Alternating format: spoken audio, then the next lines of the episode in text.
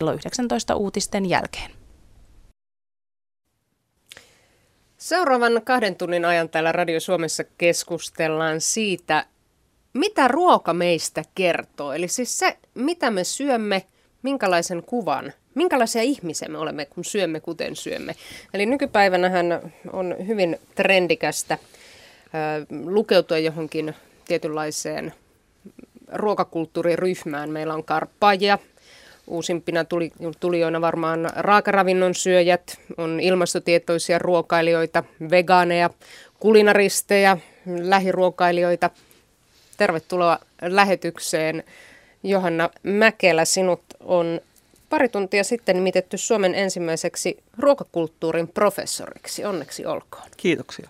Aikaisemmin, eli siinä vaiheessa kun vielä tähän lähetykseen pyysin sinut mukaan, niin tittelisi, kuten tälläkin hetkellä vielä on kuluttajan tutkimuskeskuksen tutkimuspäällikkö.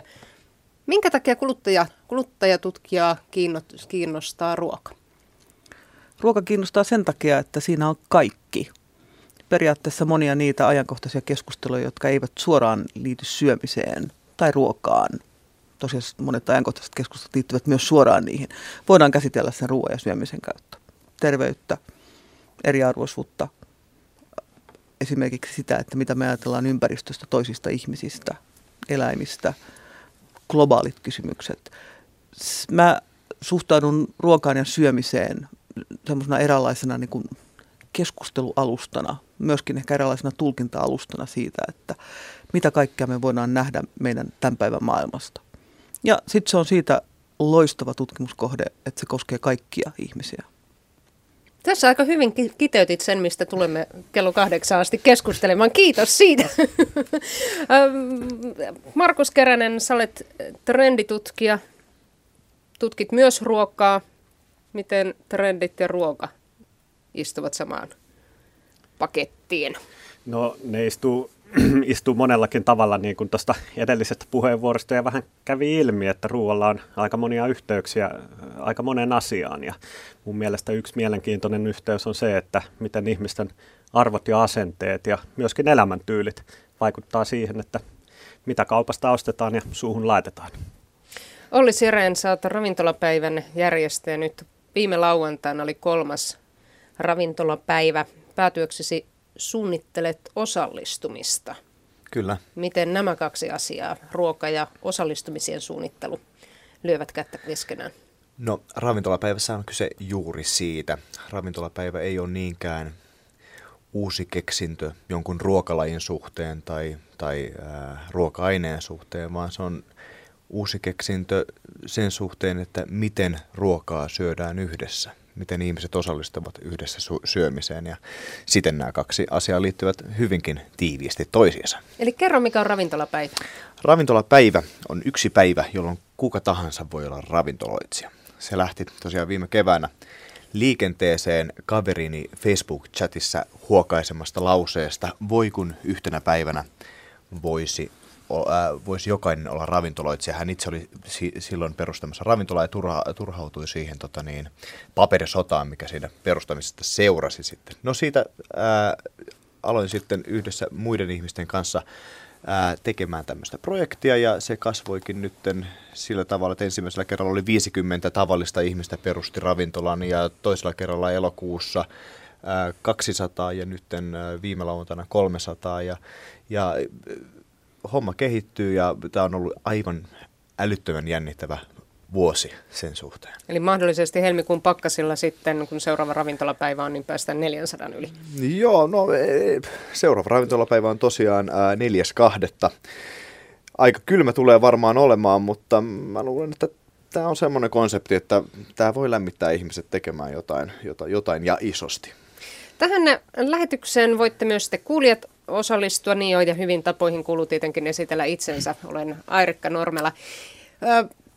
Puhelimella lähetyksen numero, suoran lähetyksen numero on 0203 17600. Puhelun hinta lankapuhelimesta on 8,21 senttiä per puhelu ja siihen päälle 2 senttiä minuutilta. Kännykästä kun soittaa hinta on saman verran, mutta lisäminuutit maksavat hieman enemmän, eli 14,9 senttiä. Mutta sinne kun kertoo oman nimensä, yhteystiedot ja sen, minkä asian haluat nostaa tähän keskusteluun, niin sen jälkeen me soitamme takaisinpäin, eli ei tarvitse jäädä langoille niin sanotusti roikkumaan. Tekstarit tulevat perille tunnuksella RS, väli teemailta väli ja sitten oma kommenttisi. Numero on 16149, maksaa 40 senttiä per viesti ja sähköposti perille on radio.suomi.yle.fi. Nettisivuilta www.radiosuomi.fi pääsee myös osallistumaan suoraan tähän lähetykseen. Ja jotta nyt ollaan mahdollisimman avoimia, niin nostetaan alkuun omat ruokaideologiamme pöytään. Kuka aloittaa? Markus, kerro sinä, miten sinä syöt? No niin, heti alkaa tunnustuksilla. Kyllä. tota, ehkä omasta syömisestä voisin, voisin sen verran sanoa, että se on, luulisin, että se on melko tavallista, jos verrataan suomalaisten syömiseen keskimäärin. Onko Mutta tämä sit... tilastollinen tosiasia? ehkä, ehkä kahdella poikkeuksella. Ja tota niin, eh, se ensimmäinen poikkeus on se, että, että, että ää, jonkin verran semmoinen arkipäiväinen kiire ja hektisyys vaikuttaa mun syömiseen vähän, vähän jopa negatiivisella tavalla, että joskus tulee iltaisin vähän hemmoteltua itseään ruoan, ruoan avulla ja tulee ehkä, ehkä syötyä vähän liian, liikaakin sitä, sitä makeata. Ja tota niin, toinen semmoinen asia, mikä mulla henkilökohtaisesti en välttämättä ole päässyt toteutuksen tasolle, mutta olen myös alkanut ajatella näitä erilaisia vaikutuksia, mitä mun omalla syömisellä mahdollisesti on. Ja nämä on ehkä kaksi sellaista. Eli minkä tyyppisiä vaikutuksia? No lähinnä käytännössä minkälaisia vaikkapa tota, niin, niin, ilmastollisia vaikutuksia syömisellä ylipäätään on ja tietysti sitä sitten ajattelee myös omasta näkökulmasta. Olli, miten sä syöt? Mä olen syönyt aikojen saatossa monella tavalla. Joskus teiniässä olin kasvissyöjä pitkään ja sitten viimeisenä vegaani, josta siirryin, hyppäsin suoraan sekaruokaan ja, ja näin edespäin. Kaikenlaista syömistä on tullut kokeiltua.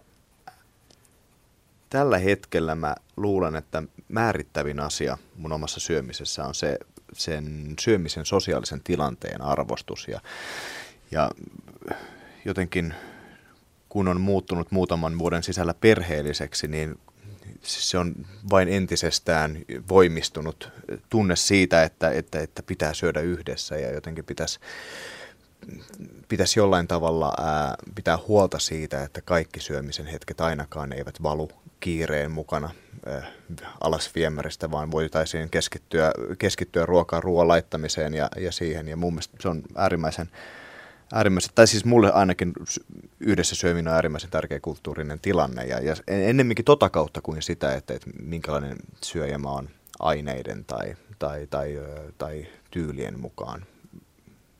Näin. Johan. Mä oon syönyt aina. Mut, mutta, it, mutta itse asiassa mä luulen, että, että jos mun pitäisi niin kovin lyhyesti kuvata sitä, niin mä sanoisin, että, että mulle on niin tärkeää se, että ruoka on hyvää ja se ehkä osittain tarkoittaa silloin sitä, että siihen on tavalla tai toisella kiinnitetty huomiota. Ehkä vähän keskitetty voimavarojakin, ei aina välttämättä. Mulla on su- suuri vastenmielisyys huonoa ruokaa kohtaan ihmiset voisivat tietenkin pohtia, että mitä on hyvä ja huono, ne voitaisiin erikseen määritellä joskus myöhemmin. Ähm, mä arvostan myös sitä sosiaalista ulottuvuutta aika paljon. Ja, ja, ja se on mun mielestä kiinnostavaa nykyhetkenä just sen kautta, että se voi toteutua aika monella eri tavalla. Et toisaalta me voidaan syödä, just niin kuin Olli sanoi, mm. perheemme kanssa, mutta toisaalta myöskin, mikä on selvästikin ravintolapäivän idea, se voidaan tehdä myös tuntemattomien tai puolituttujen kanssa. Ja, ja mua ehkä tällä hetkellä kiehtoo se, että millä tavalla semmoiset vanhat, tutummat perhe- ja sukukeskeiset sosiaalisuuden muodot ruoan ympärillä alkaa muotoutua johonkin toisiin semmoisiin, että kaverit, muut sosiaaliset verkostot tekee yhdessä ruokaa, syö yhdessä ruokaa. Ja nämä on ehkä semmoisia asioita, mitä mä toteutan myös mun omassa elämässäni. mulla on oma ruokasuhteeni on kanssa aika yhdistelmä tosiaan. Ruoka, ruoan maku, maku, sen tekeminen ovat tärkeitä asioita, myös tämä sosiaalinen puoli ja sitten se, minkä Markus mainitsi, tämän ympäristövaikutusten miettiminen. Eli, eli omassa perheessäni ilmastoaate on kovassa kurssissa. Eli esimerkiksi tässä nyt yhtenä viikonloppuna tuli pakastettua, koska olemme kuitenkin sekasyöjiä, eli emme ole niin, niin ilmastoystäviä, että söisimme pelkästään kasviksia, niin pakastimme 30 kiloa luomulihaa, joista puolet sitten oli karitsaa kesän laitumella juoksennellutta ja kaikki tämä niin kuin suoraan kasvattajilta, eli ilman välikäsiä. Ja tässä nyt sitten toivotaan, että koko talven ajan syömme herkullisia ruokia kaikista mahdollisista ai, ai, ai, ruhon ai, ai, osista. Ai, ai, ai. Te olette siirtyneet uudenlaiseen varastotalouteen myös. Kyllä. tai tosiasiassa onhan pakastimet on ollut jo pitkään mun mielestä kiinnostava jatke mm. suomalaiselle tota, varastotaloudelle. Itse asiassa kun sä puhut sekä ilmastosta että lihasta ja samaa teki itse asiassa myös Markus, niin yksi mun mielestä todella kiinnostava mm. seikka tällä hetkellä on meidän suhde lihaan sekä se, että onko se ikään kuin pois ruokavaliosta, onko se osa meidän ruokavaliota vai onko se jotenkin osa meidän ruokavaliota tietyillä spekseillä, niin kuin itse asiassa äsken jo kerroit muutamia niistä määritteistä, mitä ehkä voidaan ajatella, että, että erityinen lihasuhde tuottaa. Aivan, ja tuo Olli aikaisemmin kertoi, että hän on ollut aivan vegaani, mikä sitten on hyvin erityyppinen suhde. Se oli joku vuoden kokeilu silloin joskus ää, kaukana nuoruudessa, mutta tota niin, tai ää, nuori olen vieläkin, mutta vielä kauempana nuoruudessa. Nyt syön innolla lihaa ja, ja viime talvena itse asiassa äh, olin samanlaisessa tilanteessa kuin sinä nyt, eli pakastin täynnä karitsan lihaa, joka oli maisemointilammasta sitten oikein kuule sitten, ja hyvä oli. Aivan, eli Mutta jos te haluatte suhteuttaa teidän lampaan syöntiä, niin silloin se on kiinnostavaa, että mä luulen, että helposti mäkin ilmoittautuisin lampaasyöjäksi, mutta jos ajatellaan sitä kokonaisuutta, niin Suomessa itse asiassa kulutetaan aika vähän lihaa. Että Totta. Tässä on tämmöisiä niin kuin vaaroja, että me aletaan sit yleistää itsestämme. Että, mm. Että, että niin, kuinka, kuinka tässä nyt on trenditutkija, kulutustutkija, no säkin oli seuraat trendejä työspuolista, niin kuinka tyypillisiä suomalaisia syöjiä me sitten olemme? Johanna. Musta on kauhean vaikea sanoa sitä, että, että minkälainen olisi tyypillinen suomalainen syöjä tällä hetkellä. Itse asiassa mun mielestä enemmän on kiinnostava just ehkä keskustella niistä niin kuin erilaisista suomalaisista syöjistä, koska musta tuntuu, että tällä hetkellä me edetään semmoisella hetkellä, että itse asiassa ää, meidän voisiko sanoa, että meillä on aikaisemmin ollut yhtenäisempi ruokakulttuuri kuin meillä on nykyisin. Että millä tavalla se on sitten muuntumassa useiksi erilaisiksi tulkinnoiksi suomalaisesta ruokakulttuurista. Ja, ja voi olla, että kun on joskus EU-ssa määritelty tämä maaginen keskivertokuluttaja, joka on, on aika mahdoton tehtävä, niin samalla tavalla on aika vaikea määritellä keskiverto suomalaiset kuluttajaa. Sen sijaan minusta on kiinnostavaa ajatella sellaista ajatusleikkiä, että jos ihmiset pudotettaisiin silmät sidottuna helikopterista keskelle suomalaista ruokapöytää ilman, että niillä on kerrottu, että tämä on suomalainen ruokapöytä. Niin musta tuntuu, että siinä on kuitenkin tiettyjä elementtejä, jonka kautta melkein kaikki tunnistaisi se. Vaikka se ei, se ei olisi se niin kuin oma ruokapöytä, minun ruokapöytäni, niin siltikin sen tunnistaisi, niin kuin, että hei, täällä on jotain tekemistä mun kulttuurin kanssa. Että, että yllättävän paljon mun mielestä Suomessa ollaan onnistuttu säilyttämään sellaisia piirteitä meidän syömisessä, jotka ovat usein ihan suomalaisia tai vähintäänkin pohjoismaisia. Eli minkä tyyppisiä nämä piirteet on? No kauhean vaikea ohittaa ruisleipää. Ja, ja sitten toisaalta ehkä juuri tällä hetkellä, kun me mun mielestä käydään myös sellaista keskustelua, jos me ehkä luodaan uudelleen meidän ruokasuhdetta, niin, niin me voidaan listata aika helposti semmoisia raaka-aineita. Useinhan tämä luonnehdinta on sellaisella tavalla niin kuin raaka-ainelähtöstä, että me ruvetaan luettelemaan kalaa, ristaa, metsänantimia. Mm. Ja niin täsmälleen, lenkkimakkara, sinappi, kaikkea tämmöistä näin.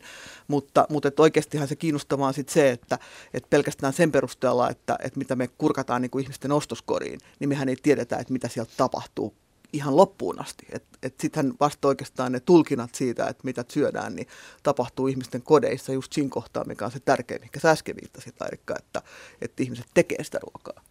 Se, mikä on mielenkiintoista, niin kovin monta vuotta ei ole kulunut siitä, kun vielä ihan julkisuudessa puhuttiin, että meillä Suomessa ei ole ruokakulttuuria. Suomalaiset olimme sitä mieltä, että ei meillä mitään ruokakulttuuria. Italialaisilla on ruokakulttuuria, ranskalaisilla on ruokakulttuuri. Mutta tuntuu, että tämänhetkisen sen, että minkä, ruoasta puhutaan niin valtavan paljon, niin kukaan ei varmaan enää sano sitä, että meillä suomalaisilla ei olisi ruokakulttuuria. Miksi tämä ruoka on nyt niin valtavan paljon tapetilla? Mä luulen, että eh, yksi syy, eh, varmasti on monia syitä, mutta jos nostaa niin kuin yhden syyn, niin mä luulen, että eh, sillä on jotain, jotain tekemistä meidän ikään kuin oman itsen ja identiteetin kanssa.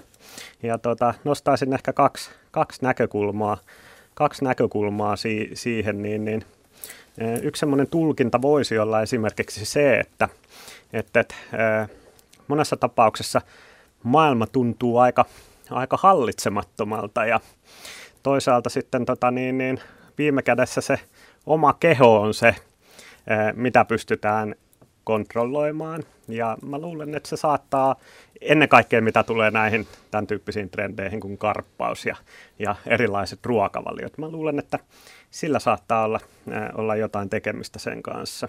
Ja toisaalta sitten, mikä liittyy sekin, sekin identiteettiin, että, että, että ihan globaalisti myös Suomessa, mutta on kuullut globaalin äh, tämmöisen tutkimustuloksen, että noin 60 prosenttia ihmisistä on tyytymättömiä omaan, omaan painoonsa. Eli tota, no, eri, eri maissa se ylipaino tai tämän tyyppiset asiat saattaa liittyä hyvin erilaisiin, erilaisiin asioihin, mutta, mutta tota niin, niin esimerkiksi Suomessa ja tällaisissa yhteiskunnissa, vaikkakin ei kaikilla, mutta suurella osalla niin eletään aika yltäkylläisessä maailmassa ja jos esimerkiksi tehdään etnografiaa ja katsotaan ihmisten jääkaappeihin, niin sieltähän löytyy todella paljon erilaisia asioita. Ja mä luulen, että e, identiteettiin liittyvät asiat on varmaan yksi syy. No sitten tällaiseen e, elämäntyyliin ja hedonismiin ja nautiskeluun ja kaikkeen, kaikkeen esimerkiksi sosiaalisuuteen ja pysähtymiseen liittyvät syyt on kanssa tärkeitä. Mitä mieltä te? Minkä takia ruoka on niin trendikästä? No mä menisin kyllä tuolla hallitsemattomalla maailmalla kanssa ja jotenkin ainakin oma tuntuma on se, että viime vuosina on ollut niin kuin jossain määrin pinnalla semmoinen niin kuin heritage-ajattelu, jossa niin kuin pyritään, pyritään niin kuin kiinnittymään vanhoihin asioihin tai asioihin, joilla on perinteet ja näin edespäin. Ja, ja mun mielestä se näkyy ruokakulttuurissa myöskin, että koetaan kääntää tavallaan niin kuin ruokailutilanteet ja ruokaleit merkityksen kautta merkitykselliseksi, että no niin, nyt syön hernekeittoa, koska hernekeitto on tämä perinteinen asia ja näin edespäin. Tai, tai sitten jotenkin muuten, että nyt syön tätä lammasta, joka on tullut siltä ja siltä tilalta ja päätynyt siten ja siten. Että se on ennemminkin tavallaan sen merkityksen ja tarinan kiinnittämistä siihen ruokaan. Ja, ja mun mielestä se on, silloin nimenomaan tekemistä just on hallitsemattoman maailman kanssa ja sen, että luo sen narratiivin omaan arkeensa, joka, joka on jotenkin ei, on, tai ei ole ainakaan niin harmaa kuin se arki muuten näyttää mä oon samaa mieltä herrojen kanssa tästä asiasta ja, ja tietenkin siinä on se, että, että verrattuna moniin muihin maailman asioihin, niin meillä on vielä jonkinlainen suhde siitä, siihen, että mitä me pannaan suuhumme. Ja se on hyvin konkreettinen asia. Toisaalta tässä niin kuin nykyisessä ruokasuhteessa on mun mielestä myös äärimmäisen kiinnostavaa se, että, että se on kaksijakoinen myöskin just sitä hallitsemattomuudesta käsin, että toisaalta on se, että me ajatellaan, että mikä on hyväksi minulle, minun keholleni, ikään kuin ajatellaan sitä yksilön hyvinvointia. Mutta yhä enemmän mun mielestä on kysymys myöskin niin kuin toisaalta niin kuin esimerkiksi sosiaalisuudesta, yhteisön hyvinvoinnista, ja jos siitä vielä etenee ehkä kolmanteen ulottuvuuteen, niin, niin yhteiskunnan hyvinvointi, tai, tai sitten vielä, jos lainetaan sitä, niin ajatus siitä, että mitä tapahtuu maapallolle, jos me syödään näin tai noin. Ja sen takia se, että se pystyy niin kuin haltuun ottamaan sekä yksilön että yhteiskunnan tai koko niin kuin maapallon tekee sitä semmoisen, että se avautuu niin monille asioille koko ajan. Ja sitten toisaalta niin kuin vielä näistä, niin kuin, kun nyt kuitenkin suomalaisessakin keskustelussa nousee huomattavan e, paljon esille erilaisia ruokavalioita, niin ne tietenkin tarjoaa semmoisen manuaalin, ohjekirjan siihen, että syön näin, joka tekee sen, että, että kun me tällä hetkellä edetään, eletään niin kuin väistämättä sellaisessa tilanteessa, että on pakko tehdä valintoja, ihan yksinkertaisesti vaikka ruokakaupan maitohyllyn edessä, niin jos minulla on mukanani jonkin ruokavallujon käsikirja tai teesit, niin se tekee niistä valinnoista helposti paljon rajatummat kuin se, että mä seison ahdistuneen näköisenä jonkun ison hyllyrivistön edessä. Mm, itse esimerkiksi en osta valmiiksi marinoituja, koska haluan tehdä sen maun mm. siihen ruokaan itse. Eli Esimerkiksi, se, se ottaa sieltä jo melkoisen määrän vaihtoehtoja pois. Joo. Mark, oli. Ed- edellisen puheenvuoron kommentoisin, niin tuossa to, mun mielestä oltiin asian ytimessä, että minkä takia ää, ruoka on niin pinnalla ja miksi se myös herättää tunteita, koska tota, niin siinä syömisessä ei ole enää kysymys pelkästään niiden ta- perustarpeiden tyydyttämisestä, vaan itse asiassa, niin kuin sanoit, valintojen tekemisestä. Valintojen, jotka koskee omaa itseensä, sit sosiaalista yhteisöä sekä nykyään myös niin kuin meidän maapalloa, missä me eletään. Ja mun mielestä selkeä tavallaan niin kuin viimeisen vuoden trendi, mikä, mikä niin kuin on ollut ainakin mun omassa elämässäni, mutta mä väitän myös niin kuin, että hirveän vaikea sanoa muista Suomen kaupungissa, mutta kotikaupungissa niin Helsingissä pinnalla on ylipäätänsä sosiaalisen trendin ja sosiaalisen jotenkin ää, astuminen niin kuin, erilaisten asioiden arvioinnin keskiöön, että et puhutaan me sitten tavallaan niin kuin ää, korttelijuhlista, blockparteista tai, tai ravintolapäivistä, kaupunkitempauksista, ää, niin kuin yhdessä pyöräilystä läpi Helsingin, mi, mitä, mitä tahansa ää, näitä, niin, joihin osallistuu ihmiset, joita ainakin ulkoapäin pidetään trendikkäinä, niin ää, niissä kaikissa on kyse siitä, että siinä keskiössä on joku aika perinteinen asia, pyöräily, syöminen, jotain, mutta että siinä ollaan selkeästi niin kuin sosiaalisen äärellä, tehdään isosti, ollaan monien ihmisten kanssa yhteydessä ja ollaan tuntemattomien ihmisten kanssa yhteydessä. Ja tässä on keskeisenä tekijänä mun mielestä taustalla sosiaalisen median tietynlailla jalkautuminen ää, reaalimaailmaan ja, ja, ja se on semmoinen seikka, mikä mua ainakin kiinnostaa todella paljon. Otetaan ensimmäinen puhelu lähetykseen. Meillä on siellä Kari. Ei ole kuin Marko, hyvää Marko. Iltaa. Katso. Tämä on sukunimi tämä Kariluoto, mutta minä Noniin. esittelen yleensä itseni Kariluotona, eli sukunimellä. Selvä. Marko, tervetuloa lähetykseen. Hyvä, Kiitoksia. että sanoit. Mistä, minkä asian haluat nostaa keskustelun? Lähinnä toi kulttuuri sai heti niin kuin pisti soittamaan, kun itse täällä ajelee rekkaa ympäri ämpäri ja käynyt Hollannit ja Pelkiät ja jne, jne, niin helikopterista, jos pudottaa esimerkiksi kaikille muualle paitsi Skandinaavia, niin ruokakulttuuri syödessä on ihan erilainen kuin meillä. Eli skandinaavithan minun mielestä ainakin syö jumalittoman nopeasti, mutta jos esimerkiksi mennään vaikka Saksaan, niin siellähän sehän on, niin kuin asiantuntija siellä sanokin, että se on sosiaalinen tapahtuma, eli siihen käytetään aikaa. Kyllä, itse asiassa on totta niin, että, että Suomessa joidenkin tutkimusten mukaan syödään lyhyesti, että et ne ateriat on lyhyempiä. Ja, ja, ja toisaalta taas se, että mitä tässä on puhuttu tästä sosiaalisuudesta, niin ehkä tässä voisi ajatella, että tässä olisi mahdollisuuksia muutokseen. Ja mm. nimenomaan siihen, että ihmiset ikään kuin olisivat sitä mieltä, että nyt istutaan tässä pöydässä ja, ja seurustellaan. Ja, ja, ja toisaalta on tietenkin kauhean niin kuin houkutteleva ajatus miettiä sitä, että, että mitä ikään kuin ne ihmiset, jotka tällä hetkellä ovat lapsia, niin kuin oppivat ruokapöydissä ja kuinka pitkiä ne ovat ja, ja, ja ne ateriat. Ja, ja, ja musta tuntuu, että tämä ateriat on kyllä vähän sellainen niin kuin mahdollisuuksien alue tällä hetkellä ja, ja, ja, ja kannatan kyllä lämpimästi sitä, että ihmiset ikään kuin liimattaisiin peffastaa vähän pidemmäksi aikaa ruokapöytään. Siitä tai ei nyt pöytään, mutta... penkille, penkille sen vielä. Penkille. Mutta sitähän ei ole kovinkaan kauan aikaa, kun meillä esimerkiksi oli se, että lapset pitäköön suunsa kiinni ruokapöydässä ja puhuvat vaan kun puhutellaan. Ja melkein rouvakin, että isäntä jakoi puheenvuoroja, jos ei huvittanut jakaa puheenvuoroja, niin sitten laitettiin ruuat nassu ja sanottiin kiitos ja lähdettiin pois pöydästä. Joo, tämä on Joo, itse... ympäristöhän opettaa syömään, että tossakin kun esimerkiksi laivalla lähtee Suomesta, vaikka nyt sanotaan nyt raavemyndeen, niin kyllä se ensimmäinen ja toinen ruokailu, se menee ihan samalla lailla kuin siellä Lesson baarissa yhtä nopeasti ja sitten ihmetellään, että mihin ne kaikki muut jäi. Mutta autapaa armias, kun oot kaksi viikkoa Hollannissa ja tuut takaisin samaa laivaa vaikka Travemyndestä Helsinkiin, niin se on huomattavasti hitaampaa se syöminen, saatat vähemmän siihen lautaselle, sulle ei tule yhtään niin ähky olo, ja sä pystyt kumminkin syömään melkein puolitoista kertaa sen, mitä mennessä.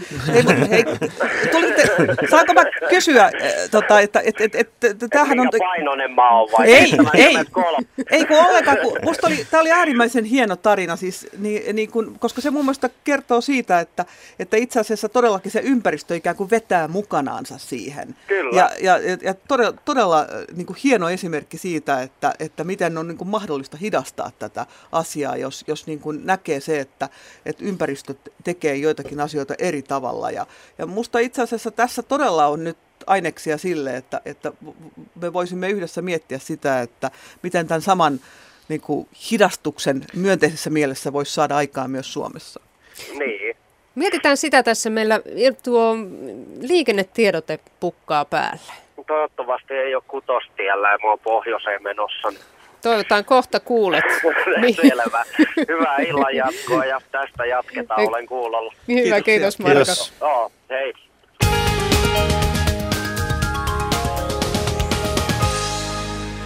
Ei ole tämä kutostielle. Erikoiskuljetusliikenne saattaa ruuhkautua, liikenne pysäytetään ajoittain erikoiskuljetus välillä Pori-Mäntyluoto. Kuljetus liikkuu seuraavien tuntien aikana reitillä Porin kaupungin katuverkko tie 2. Erikoiskuljetuksen leveys on 7,5 metriä ja tunnin tämä kestää aina tuonne puoli kahdeksaan saakka. Siis erikoiskuljetusliikenne saattaa ruuhkautua ja tässä pysäytetään liikennekin ajoittain välillä Pori-Mäntyluoto. Se siis liikkuu seuraavien tuntien aikana reitillä Porin kaupungin katuverkko ja tie 2. Erikoiskulutuksen leveys on 7,5 metriä ja 18.30-19.30 on tämä erikoiskulutus liikkeellä.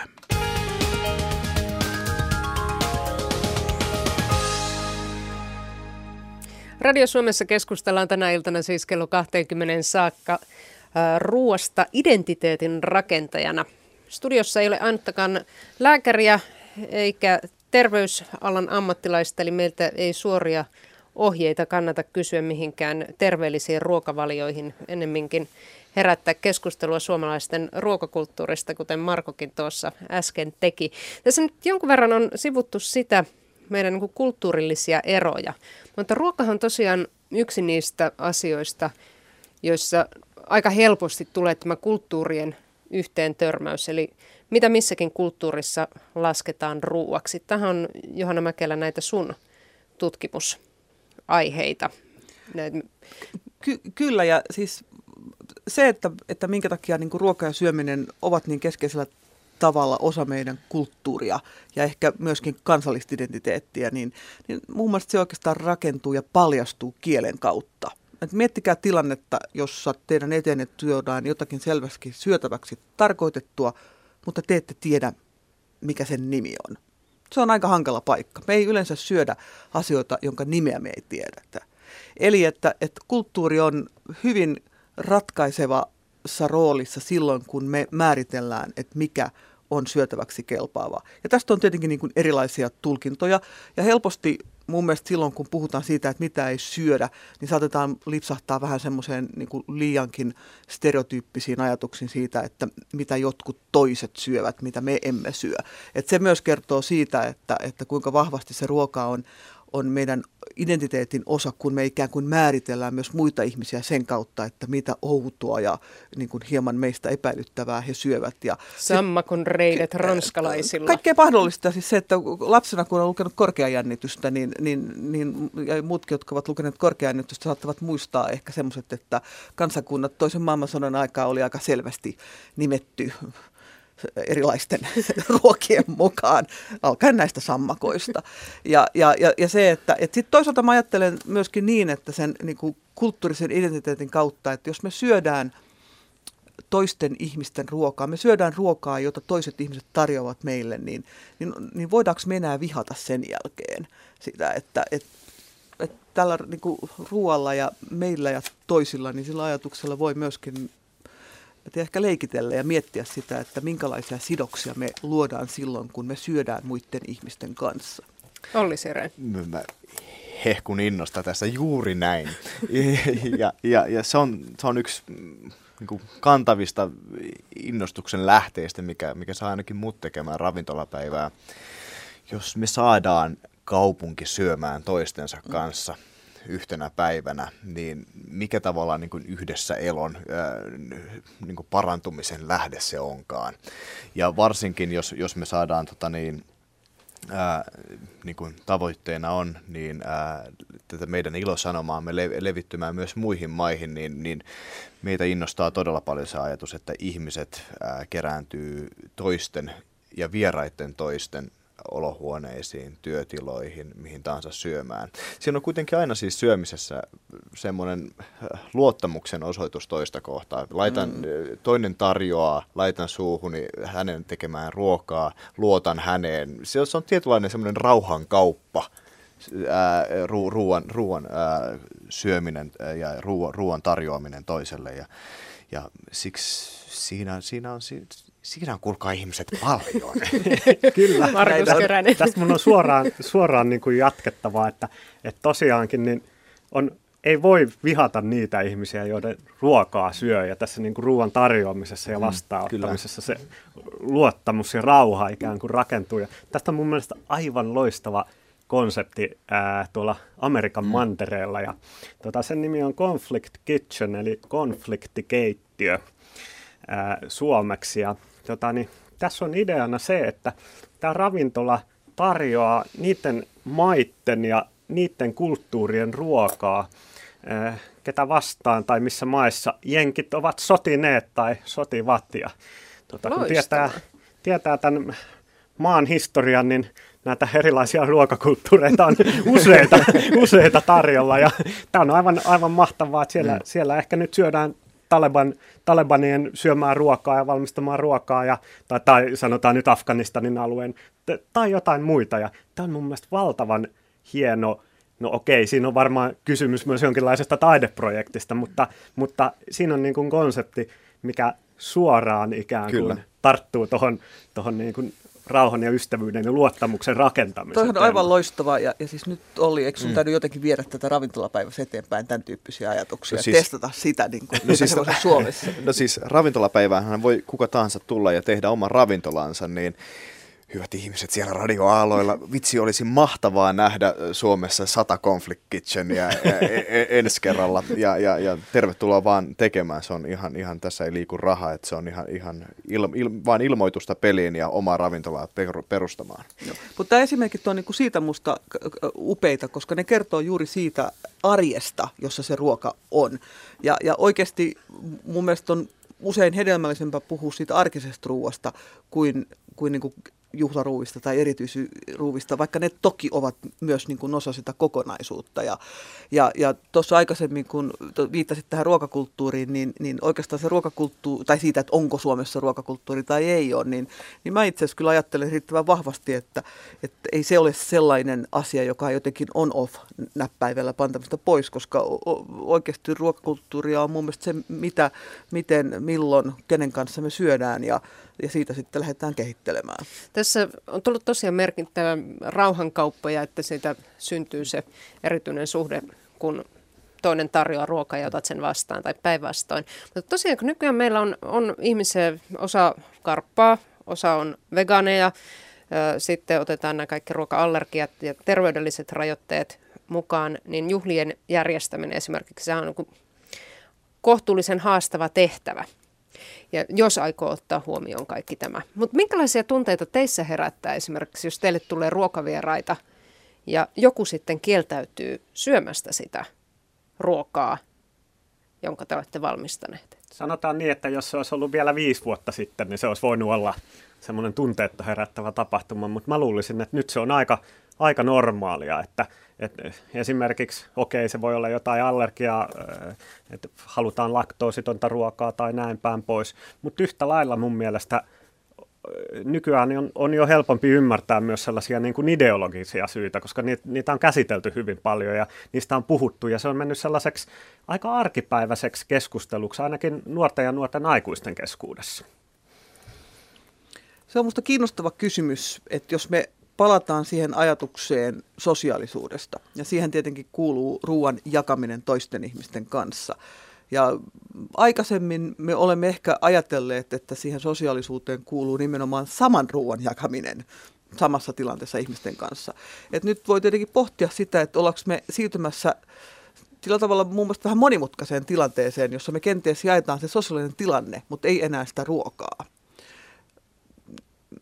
En osaa sanoa, mm. et, et, et, et, koska toisaalta niin kun, jos me nyt otetaan ihan tällainen klassisista klassisin esimerkki, tota, konpaanis leivän kanssa latinasta, joka on tuottanut myös niin kuin Suomeen, mun käsittääkseni sanot komppania, ehkä kumppanikin, joka kertoo siitä niin kuin yhdessä olemisesta ja tietenkin siitä tulee paljon erilaisia ajatuksia leivän murtamisesta ja niin poispäin, mutta se on kuitenkin ikään kuin se sama leipä.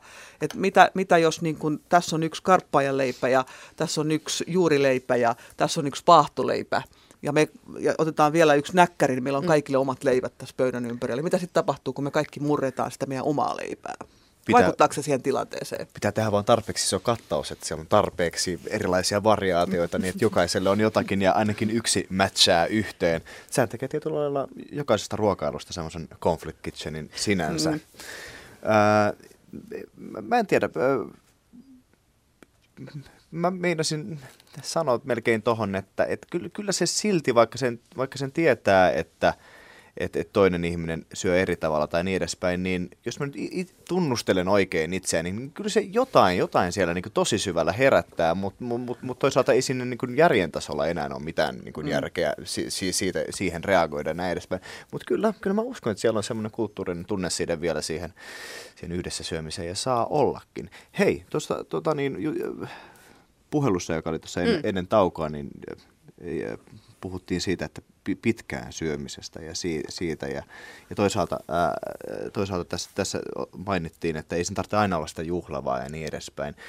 Mun mielestä nimenomaan tavallaan niin kuin, ää, siis muakin on ruvennut jostain syystä viime aikoina kiinnostamaan nimenomaan semmoinen niin kuin ei pelkästään istalta se, se, se, se syötävä ruoka, vaan nimenomaan niin kuin pikaruoka tai, tai näin edespäin. Että, että minkälais, että, koska ne on, ne on kuitenkin, niin kuin, jos me mietitään ne euro, eurooppalaista sosiaalista kulttuuria, mitä mielletään se stereotyyppinen eurooppalainen sosiaalinen kulttuuri, jos kaikki istuu kahviloissa ja ne nauttii toistensa seurasta ja, ja näin edespäin, niin se on semmoista häilyvää. Ihmiset tulee, ihmiset menee, ihmiset jakaa jonkun, äh, jonkun aterian osan äh, keskenään kahvin tai viinilasin, oluen, mi, missä mitäkin. Ja mun mielestä noi tavallaan niin kuin, ne on semmoisia pieniä niin kuin, ää, ruoan kieliopin osasia, semmoisia pie, pie, pienetä mm. tavallaan niin lauseen rakenteen elementtejä kuin kahvikuppi, jossa sä voit kohdata hetken jonkun toisen ja sitten siirtyä eteenpäin. Ja mun mielestä ne on yhtä iso osa ja yhtä tärkeä osa meidän, meidän tavallaan niin kuin arjen sitä niin kuin kohtaamisten verkkoa, kuin, sitten, kuin, kuin sitten ne tota niin, isot kalasit siellä Shedominikissa, jossa, jossa tavallaan niin kuin nautitaan sitten 9000 ruokalajia peräkkäin. niin tämä italialainen kulttuuri, mennään pikakahvit, napataan niin. espressot seisallaan tiskiltä ja jatketaan kohti niin. seuraavia seikkailuja. Se on osa sitä mun mielestä. Mutta ei pidä myöskään koskaan unohtaa tätä suomalaista kahvittelukulttuuria, joka varsinkin aikoinaan oli uskomattomien hienovaraisten sosiaalisten suhteiden verkoston kuvaus. Niin siis ruokailussa myöskin kerrotaan hyvin paljon omasta taustasta. Eli ruokailu, se on käsittämättömän paljon sisältää, varsinkin ravintolaruokailu, tällaisia pieniä asioita, jotka jostain kummasta tiedetään kun niiden kanssa ollaan oltu tekemisissä. Eli ensimmäisen kerran, jos menet ravintolaan ja tarjoilija kaataa siihen lasin pohjalle vain sen pikkusen lirun viiniä halutessaan, että maistat ja hyväksyt sen viinin, niin mikäli tällaistakaan tapaa ei tiedä, niin sehän voi olla hyvin hämmentävä kokemus. Minkä takia se nyt, anna nyt se viinilasillinen täyteen, kun tästä nyt kerran maksetaan. Kyllähän se on hämmentävä, hämmentävä kokemus vieläkin joissakin maissa, mihin matkustaa, että että, että miten kahvilassa käyttäydytään ja, ja mistä tilataan, mitä tilataan, tai, tai vaikka pikaruoka, erilaisissa pikaruokapaikoissa. Tota, mulle itse asiassa tuli sellainen, sellainen jännittävä, jännittävä ajatus nyt, mm-hmm. nyt edellisiin liittyen ja myös tähän, myös tähän soit, soitteluun liittyen, että Suomessa ikään kuin syödään hyvinkin nopeasti. Ja mun mielestä suomalaista yhteiskuntaa ylipäätään luonnehtii tällä hetkellä hyvin pitkälle sellainen kiireen ja tehokkuuden kulttuuri. Ja se, että, että, että ruoankin pitää olla varsinkin työaikana aika, aika helppoa ja aika nopeata.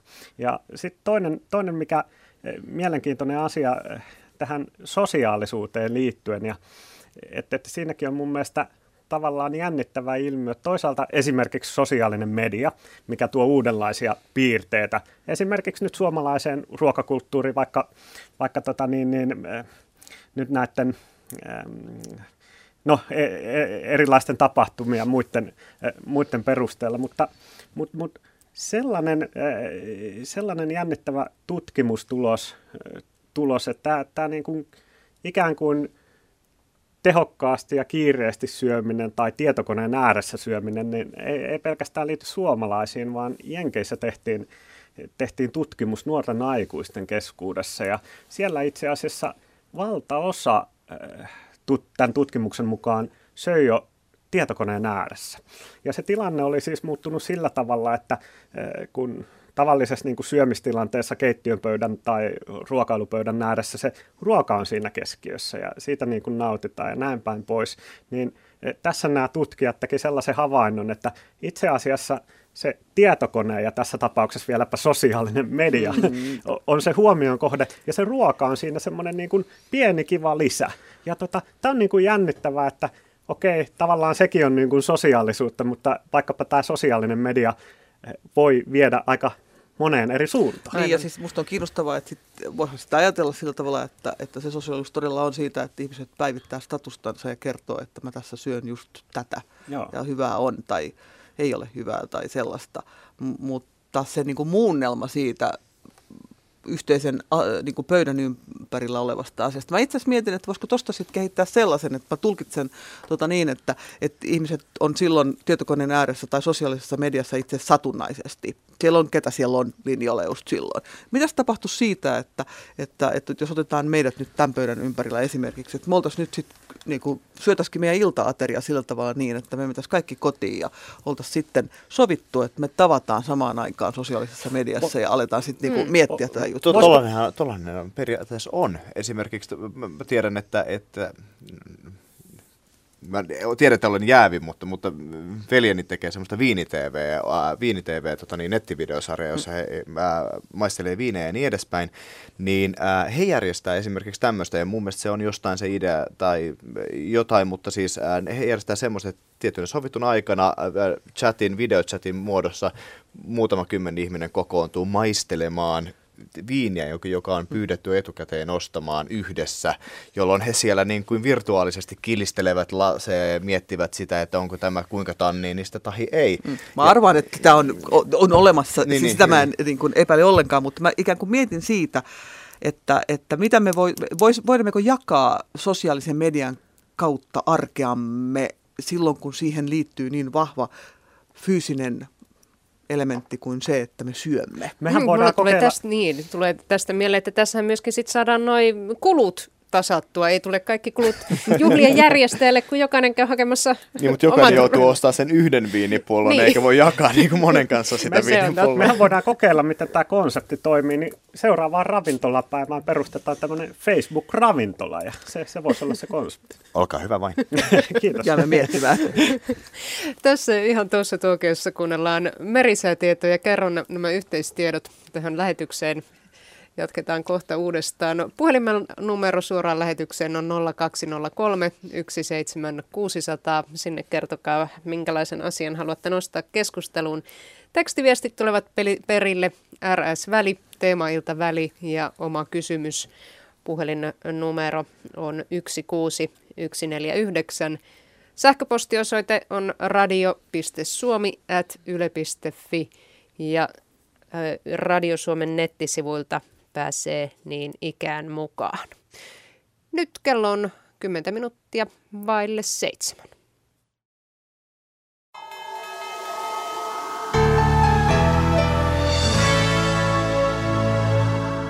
Kello on 18.50 vuorossa säätiedotus meren kulkijoille.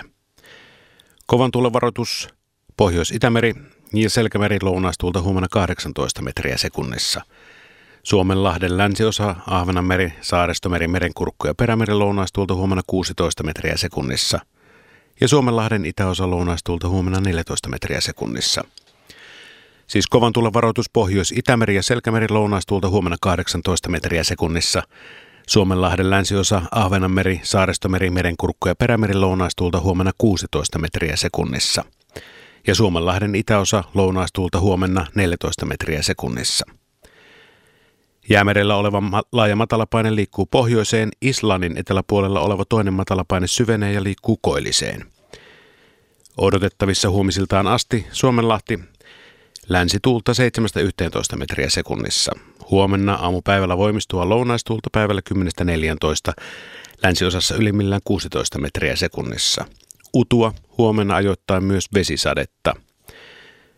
Pohjois-Itämeri länsituulta 60 metriä sekunnissa. Huomenna voimistua lounaistuulta aamupäivällä 12-16, iltapäivällä 14-18 metriä sekunnissa.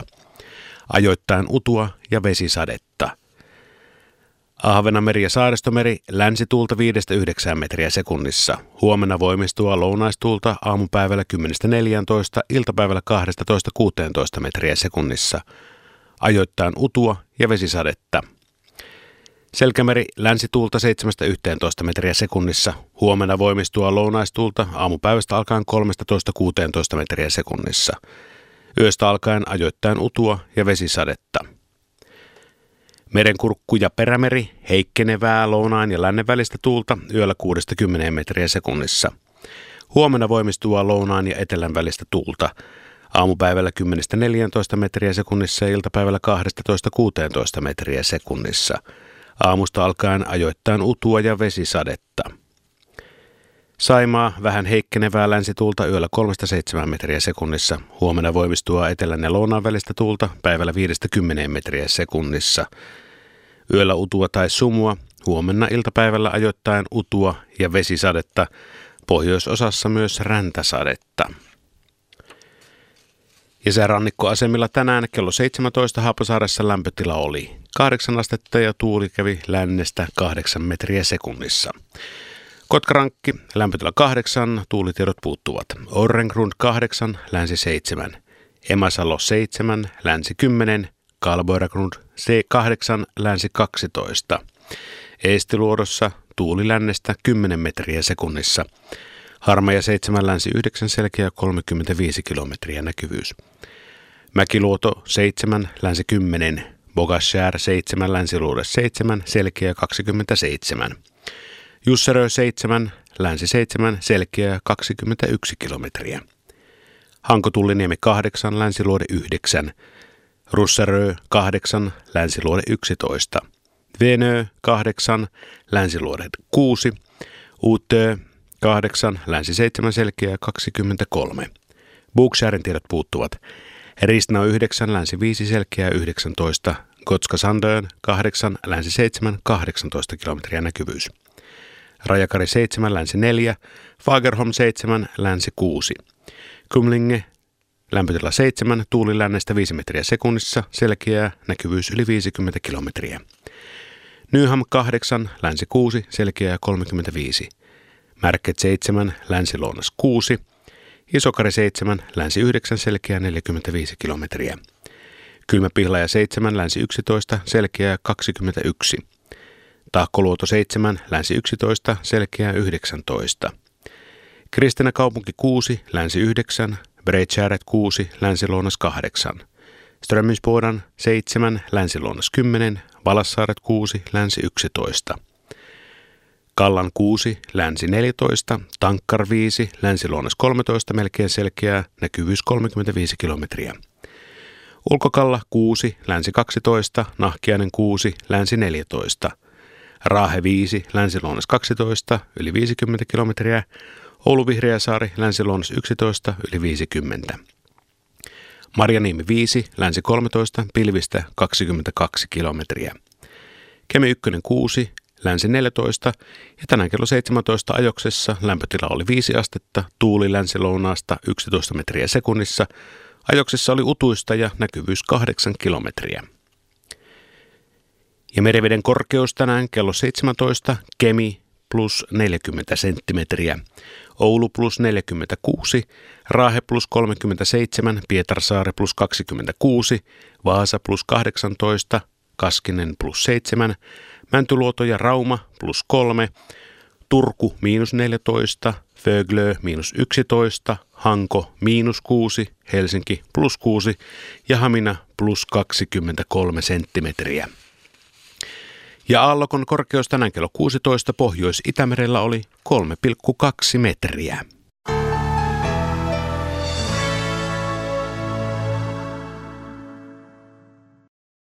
Internetpalautteesta on tullut viesti. Opettajani kertoi aikanaan, että ihmisen tason kertoo, miten hän syö yksin ollessaan. Mitä mieltä olette väitteestä? Loistava asetelma. Se on kauhistuttava, jos minä rupean miettimään, että mitä ei, sitä syö. Ei, ei, ei, mä nimenomaan ajattelen sitä, että mä en oikeastaan sano sitä, että ihmisen tasosta yhtään mitään. Mutta sen sijaan mun mielestä oikeasti voi miettiä ehkä jälleen kerran sitä omaa ruokasuhdettansa, että miten se tekee. Yksi tällainen niin kuin lapsiperheiden perinteinen kiistahan on se, että saako lukea akuankkaa ruokapöydässä. Ja, ja sitten vanhemmat syö yksin ja sitten ne lukee jotain sanomalehteä siinä. Ja oikeastaan mun mielestä yksi kiinnostava ulottuvuus tässä yksin syömisestä on, on ei pelkästään se, että niin kuin mitä ja miten syö, vaan ajatus siitä, että onko siinä jokin elementti, joka kenties edustaa seuraa. Onko niin, että, että, että koska mun mielestä se, että jos ihmiset lukee tai katsoo telkkaria, niin se on ehkä liian yksinkertainen tulkinta ajatella, että se on vain löysyyttä tai laiskuutta, vaan enemmänkin voisi ajatella sitä, että, että onko se oikeastaan semmoista, että telkkari tai lehti esittää sitä seuraa, joka kuuluu tähän meidän eräänlaiseen ideaali, ihanneajatukseen meidän syömisestä. Ja, mutta sitten toisaalta on myöskin se, että on jonkin verran olemassa varsinkin niin kuin ikääntyneiden parissa tehtyjä sekä dokumentteja että tutkimusta, jotka oikeastaan aika kauniilla tavalla kertoo siitä heidän oman elämänsä aikana syntyneestä syömisen jatkuvuudesta semmoisella tavalla, että kun usein on sitten kysymys siitä, että kumppani on jo siirtynyt ajasta ikuisuuteen, niin, niin ikään kuin jatketaan sitä ajatusta ja ehkä kunnioitetaan sitä kumppanin muistoa sillä tavalla, että aina ikään kuin katetaan pöytä ja, ja, ja, ja tehdään hirveän tarkasti. Ja siitä mä itse olen niin kuin miettinyt, että, että kuinka paljon me sitten kuitenkin siinä yksin syömisessä ehkä kannetaan niitä symbolisia ulottuvuuksia, joita me ollaan kerätty meidän elämän aikana. Et, et mun on, et, tietenkin ihmiset voisivat ehkä kertoa, että minkälaisia juttuja ne tekee silloin, kun he syövät yksin, koska mä en tiedä, mitä ihmiset tekevät, kun he syövät yksin, koska mä en ole paikalla. Kaatuuko puu, jos kukaan ei? niin, syödäänkö mitään, jos kukaan ei ole todistamassa, että haarukka liikkuu suuhun päin. Markus, mitä mieltä sinä väitteestä? No kyllähän siitä pystyy paljon, paljon eh, päätelmiä tekemään erityisesti silloin, että jos yksin syödessä luetaan lehteä, että minkälaista lehteä luetaan tai että onko se, onko se ee, sanomalehti vai onko se, onko se seiskapäivää lehti tai, tai sitten jos katsotaan TVtä, että mitä sieltä, mieltä, mitä sieltä sitten katsotaan. Että, että, et, ja mitä, toisaalta... mitä sä sanot, jos mä luen akuankkaa, niin mitä, mitä sä tulkitset no, siitä? En, en, en, en, en halua kommentoida. ja tota, toisaalta, toisaalta sitten myös, myös varmaan...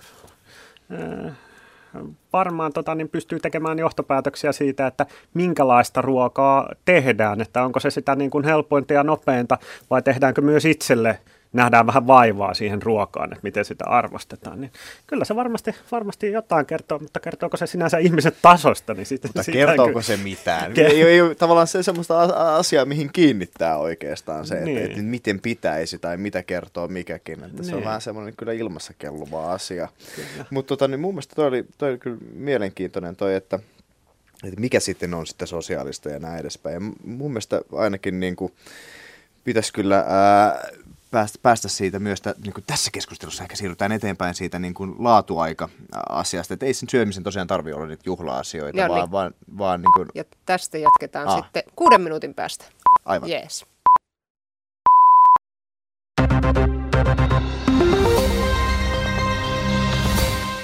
Työehtosopimusneuvotteluja käydään edelleen. Auto- ja kuljetusalan sopimus on yhä auki, vaikka niin sanotulle raamisopimukselle asetettu määräaika umpeutui kello 16.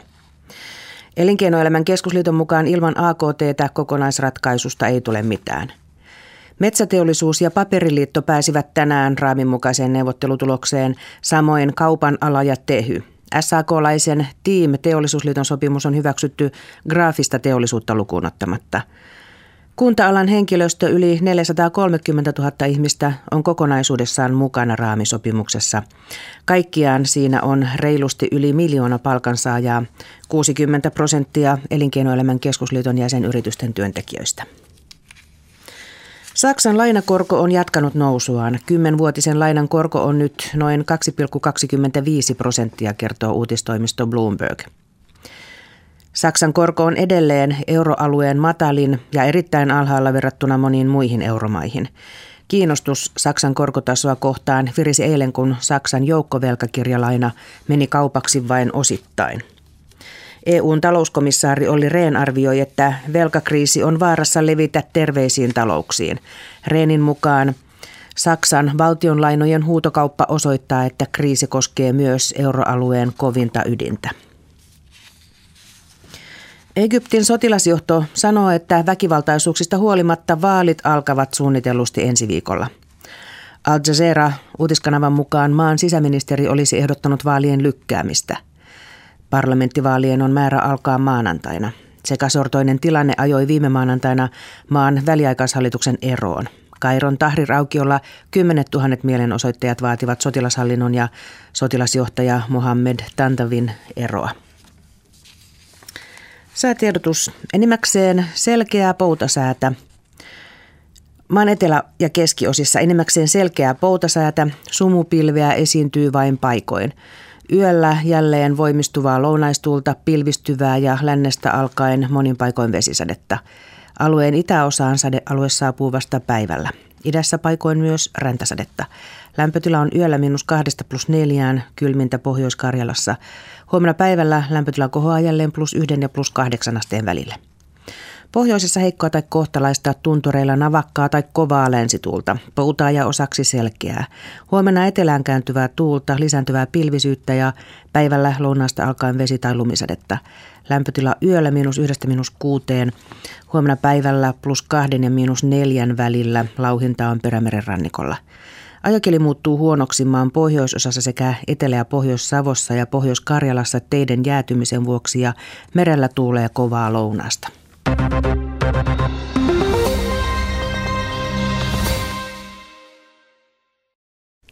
Urheiluradio ja lähinnä jääkiekkoa sitä on seuraavaksi luvassa studiossa Riikka Smolander.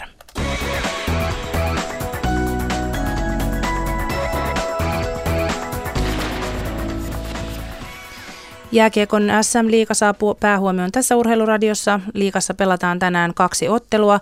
Blues kohtaa Lukon. Tuolla ottelussa on paikan päällä Arto Teronen ja Tappara HPK-ottelua Tampereen Hakametsässä seuraa Olli Ikäheimo. Ja mennään ensin Espooseen Blues-Lukko-peliin. Arto Teronen, kuinka siellä peli on edennyt? Peli on edennyt täällä ihan hyvin, eli ensimmäinen erä saatiin pelatuksi juuri 10 sekuntia sitten, ja sen jälkeen vierasjoukkueen Lukko johtaa 1-0. 11,5 minuuttia pelattiin niin, että ei tapahtunut oikein mitään. Yritys oli kovaa, harhasyöttäjä paljon, kiekko kimpoili sinne tänne. Toki tilanteitakin oli, mutta maaliin asti kiekko ei saatu. Mutta sitten se vähän tapahtui, mitä tapahtui. Vastahyökkäyksestä, Luko vastahyökkäyksestä poiketaissyöttö löysi Juhani Jasun. Mailon Jasu nosti rystyltä kauden kuudennen maalinsa syöttäjinä Hari Tikkanen ja Marko Hummersback. Ja näin Lukko siirtyi 1-0 johtoon. Lukko otti sen jälkeen kaksikin perättäistä kahden minuutin rangaistusta, mutta Mika Noronen Lukon maalissa sitten oli viimeisenä lukkona estämässä Bluesin tasoitusyritykset. Bluesin maalissahan pelaa tänään norjalainen Lars Voldeen kauden neljännen ottelunsa. Petri Koivisto on henkilökohtaista syistä estynyt. Joten täällä ensimmäisen erän jälkeen Blues Lukko 0-1. Miten Tampereella oli ikäheimo päivystä ja siellä Tappara HPK-ottelu? Täällä on vielä avauserää reilu pari minuuttia pelaamatta, 2.03 tarkasti sanottuna. Kotijoukkue Tappara johtaa tätä ottelua. Kolme maalia on nähty avauserässä, kaksi niistä Tapparan ja yksi vierasjoukkue HPK. Tappara aloitti ottelun erittäin terävästi jo ensimmäisessä vaihdossa. Noin 15 sekunnin kohdalla oli ensimmäinen maalipaikka. Oikeastaan Erki Juntti ja Makkonen sen tekivät. Ja hyvä tahti jatkui. Pari minuutin kohdalla Kari Sihvonen otti korkeasta mailasta vierasjoukkueelle ensimmäisen rangaistuksen. Ja kun siihen perään heti Mika Järvinen HPK maalivahti sohaisi kiekon katsomoon. Näin pelin viivyttämistä tuli rangaistus. Näin viidellä kolmea vastaan pääsi kotijoukkueen myllyttämään ja se tuotti nopeasti tulosta tuo ylivoima. Arki, Erkki, Antti Erkijuntti ensimmäisen maalin tekijänä kahden miehen ylivoimalla. Tuukka Mäkelä HPKsta tasoitti sitten viiden minuutin pelin jälkeen. Vähän onnekkaastikin kiekko kiipposi Tapparan maalivahdista Jani Niemisen pelattavaksi, mutta maali kuitenkin yksi yksi reilun viiden minuutin jälkeen. Tappara toinen maali sitten tuossa toisella puoliskolla avauserästä. Tuomas Vänttinen maalin tekijänä. Nyt on puolitoista minuuttia avauserää pelaamatta. Ville Viitta vastaan kammetaan aloitusta keskialueelta ja 2-1 on tilanne. Kello 20.03 katsastetaan sitten tilanteet näissä liikakamppailussa. Rukan maailmankapin kisoja ei päästy vielä tänään avaamaan kovan tuulen vuoksi, eikä Matti Heikkinen pysty osallistumaan Rukan hiihtoihin. Hän kaatui ylittäessään aitaa stadionilla ja sai syvän haavan oikeaan silmäkulmaansa. Eli tunnin päästä sitten jääkiekkotilanteita. Ja jännittävänä tunnelma jääkiekkotilanteisiin asti menee täällä Radio Suomen studiossa, sillä keskustelemme siitä, mitä me syömme tai miten syömme. Ennen kaikkea siitä. Vieraina ovat tutkimuspäällikkö Johanna Mäkelä kuluttajan tutkimuskeskuksesta. Vuoden vaihteen jälkeen hän kantaa sitten Suomen ensimmäisen ruokakulttuurin professorin titteliä Helsingin yliopistossa. Trenditutkija Markus Keränen ja osallistumista päätyökseen suunnitteleva Olli Sireen, ravintolapäivän järjestäjä. Tuossa ennen kuin uutiset alkoi, keskustelimme hieman tästä yksin syömisestä. Saimme kuuntelijapalautteen, joka kertoo, että minulla on tapana ratkaista ristikkoa tai lukea Iltistä tai Hesaria. Eli nyt me tiedämme sitten, miten ainakin yksi henkilö kuulijoistamme yksin ollessaan syö. Meillä on puhelimen päässä, toisessa päässä Kimmo. Teillä on kotona hyvin mielenkiintoinen ruokakulttuuri. Kerrotko siitä? No, kieltämättä aika kansainvälinen ruokakulttuuri, koska me ollaan kansainvälinen perhe, joka muutettiin Suomeen tuossa joku aika sitten, eli puolitoista vuotta sitten tavallaan takaisin, mutta että Latinalaisesta Amerikasta, Kolumbiasta on vaimo ja Boliviassa on syntynyt lapset ja sitten asuttu Brasiliassa ja kaikki neljä aina tykännyt kokkaamisesta. Eli kulttuuria kyllä löytyy. Mikä kulttuuri vetää pidemmän korren sitten? Kolumbia, Brasilia, Bolivia vai Suomi, kun keskustelette, että mitä ruokaa laitetaan? Jaa, lapset kun päättää, niin kyllä se on latinalainen tai sitten se on suomalainen pannukakku. Eli Suomesta löytyy tällainen hyvä herkku. Kyllä löytyy, mutta on löytynyt muutamia muitakin. Että ei ole ihan ainoa, mutta että kyllä maut on äärimmäisen erilaisia. Minkälainen tuo latinalainen keittiö on? Kerro siitä. No yllättäen kyllä se ei ole niin kauhean maustettua kuin mitä me täällä pohjoisessa kuvitellaan, vaan se on itse asiassa niin kuin aika suolatonta, aika maustamatonta. Mutta se johtuu siitä, että se on sieltä niin kuin suurin piirtein takapihalta se liha. Eli se maistuu lihana hyvältä. Tai kanana. Aivan kanan makua ei taida monikaan suomalainen enää tuntea, koska meillähän syödään broileria, joka on täysin eri. Sepä se. Ja kun vaimo on kuitenkin ollut semmoisen 80 000 kanan kanalan tytär, niin meillä tehdään kanaa aika paljon. Minkälaisia asioita haluaisit nostaa tähän keskusteluun? Onko jotain, mitä asiantuntijoilta me haluat kysyä?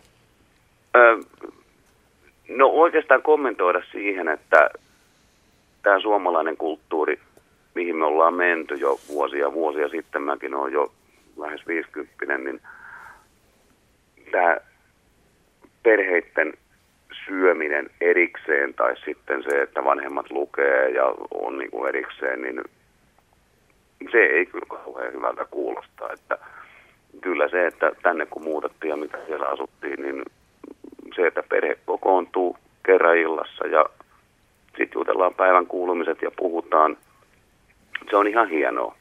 Mutta tietysti kun itsellä on tämmöinen tausta, että on hoidettu, että lapset pysyy turpakin pöydässä silloin kun syödään ja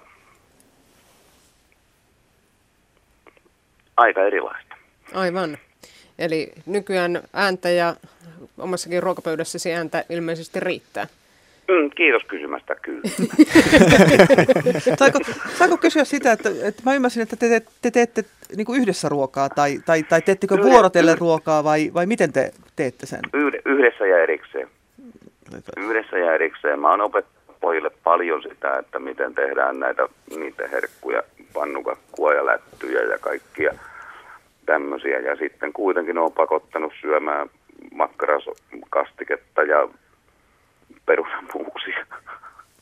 Ja kyllä nekin alkaa menee, kun koulussa on pakko syödä kanssa.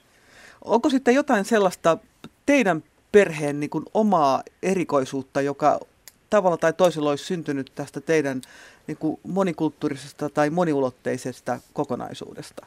Joku teidän tämmöinen niin kuin nimikkoruoka? Pikematso. Nyt sun täytyy vähän kertoa meille. On, on bolivialainen perinneruoka, joka on, mitenköhän se nyt selittäisi sitten, paistettua lihaa, paljon vihanneksia, mutta aika tavalla Karjalan paistin tapaan valmistettu, mutta sitten kuitenkin laitettu kuivaksi ja muuta. Mutta me ollaan tehty siitä semmoinen ihan oma versio ja sitä on tarjottu vieraalle paljon ja kukaan ei ole kuolena lähtenyt ja kaikki on nauttinut. Kiitos Kimmo soitosta. Kiitoksia.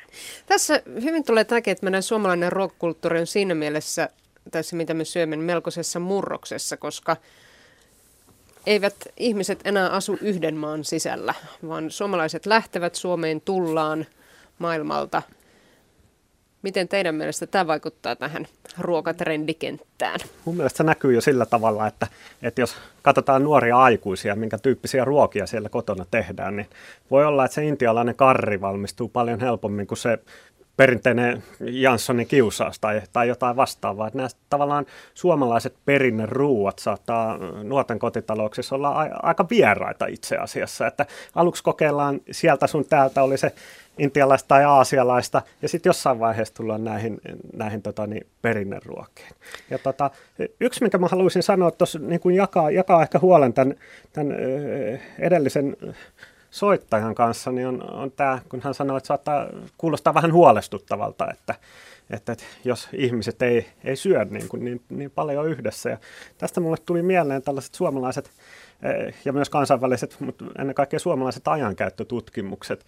Ja itse asiassa se on yllättävän lyhyt aika, minkä suomalaiset ihmiset kommunikoi keskenään eh, arkipäivänä työpäivän jälkeen. Muistan, että se oli niinkin lyhyt aika, että se semmoinen niin kuin suora kasvokkain kommunikointi, niin saattaa olla niinkin lyhyt aika kuin viisi minuuttia. Siis jos, jos et asu yksinään, vaan asut perheessä, niin kommunikoisit ainoastaan viisi minuuttia. Sillä tavalla niin kuin olet täysin läsnä. Totta kai sitten katsotaan yhdessä telkkaria, toinen on netissä ja toinen tekee sitä. Mutta jos ei esimerkiksi syödä yhdessä, että se, se on niin lyhyt aika. Ja tota, niin se, se on kyllä aika, mun mielestä aika ajatuksia herättävää, herättävää tutkimusta ja tulosta. Kieltämättä. Mä jäin miettimään Kaikki kanssa, meni että, että, että, että, että mitäköhän enemmän, tämä tarkoittaa. Ei kun enemmän sitä, että joo, siis siinä on varmaan tulkinta. Siis itse asiassa niin kuin, varmaan niin kuin, ajankäyttötutkimuksissa myös näkyy se, että, että, että, että ihmiset tekee ihan valtavasti asioita päällekkäin, rinnakkain. Mm.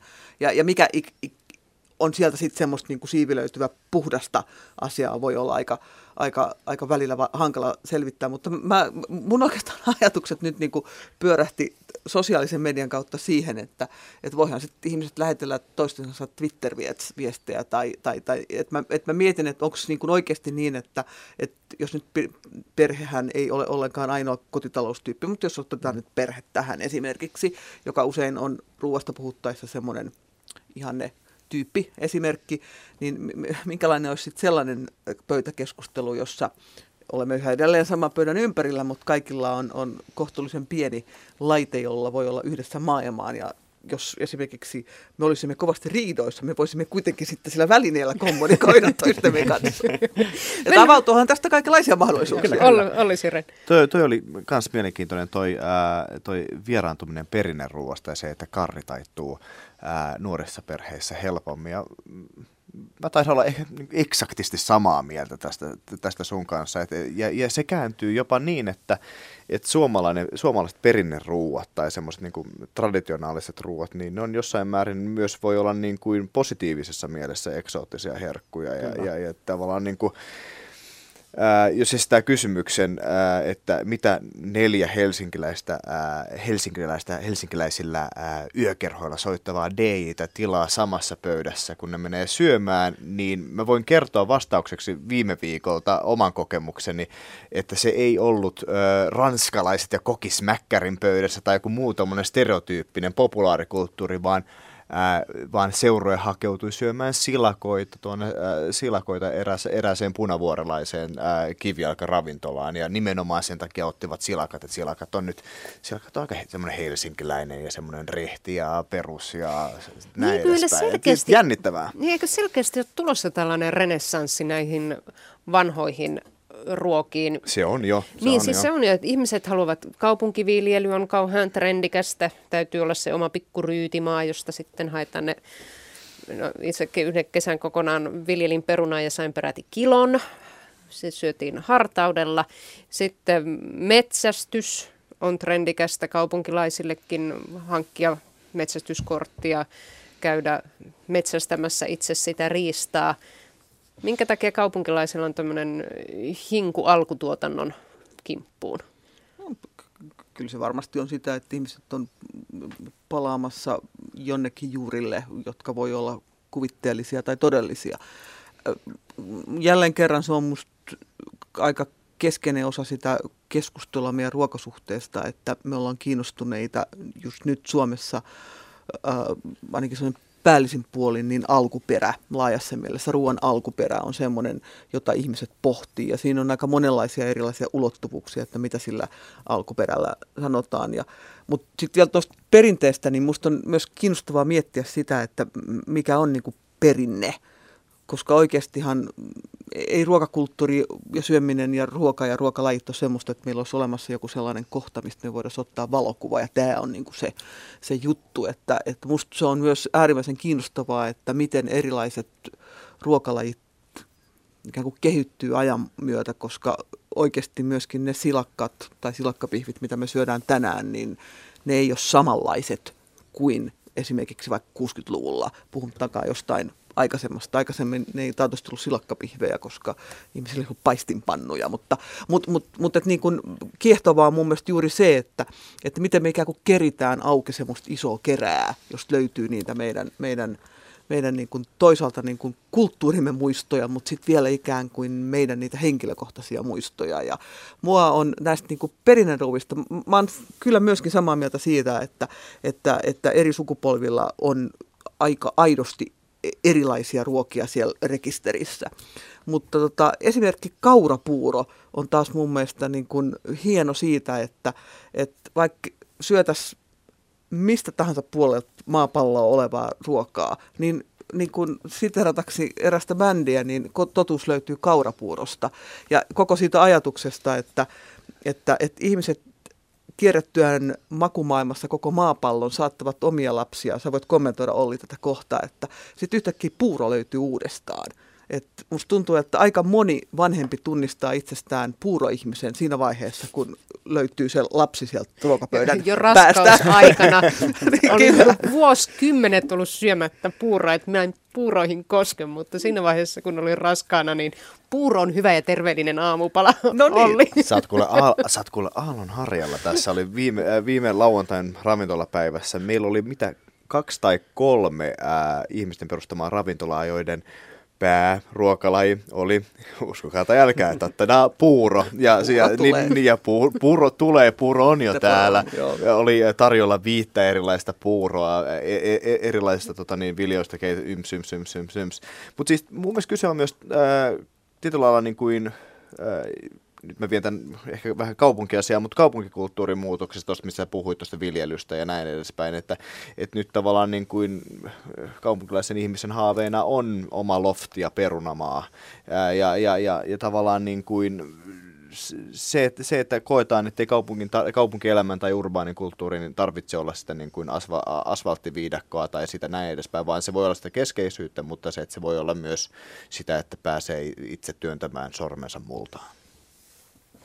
Joo, tämä ylipäätään tämä omavaraisuus ja itse kasvattaminen ja tämän, tämän tyyppiset asiat, niin mä luulen, että mä oon ymmärtänyt, että esimerkiksi jossain Lontoossa ja Briteissä, niin se on saattanut pelkästään johtua siitä, että siellä on ollut, ollut tota niin, niin, tilaa sille ja toisaalta sitten, sitten taloudellinen tilanne on joillakin ihmisillä ollut vähän hankala ja näin päin pois. Mutta sitten taas täällä, täällä niin kuin Suomessa, niin niin, niin mä luulen, että si- siihen on muunlaisia syitä ja e- ehkä esimerkiksi yksi, yksi voi olla tämä ruoan alkuperän jäljittäminen.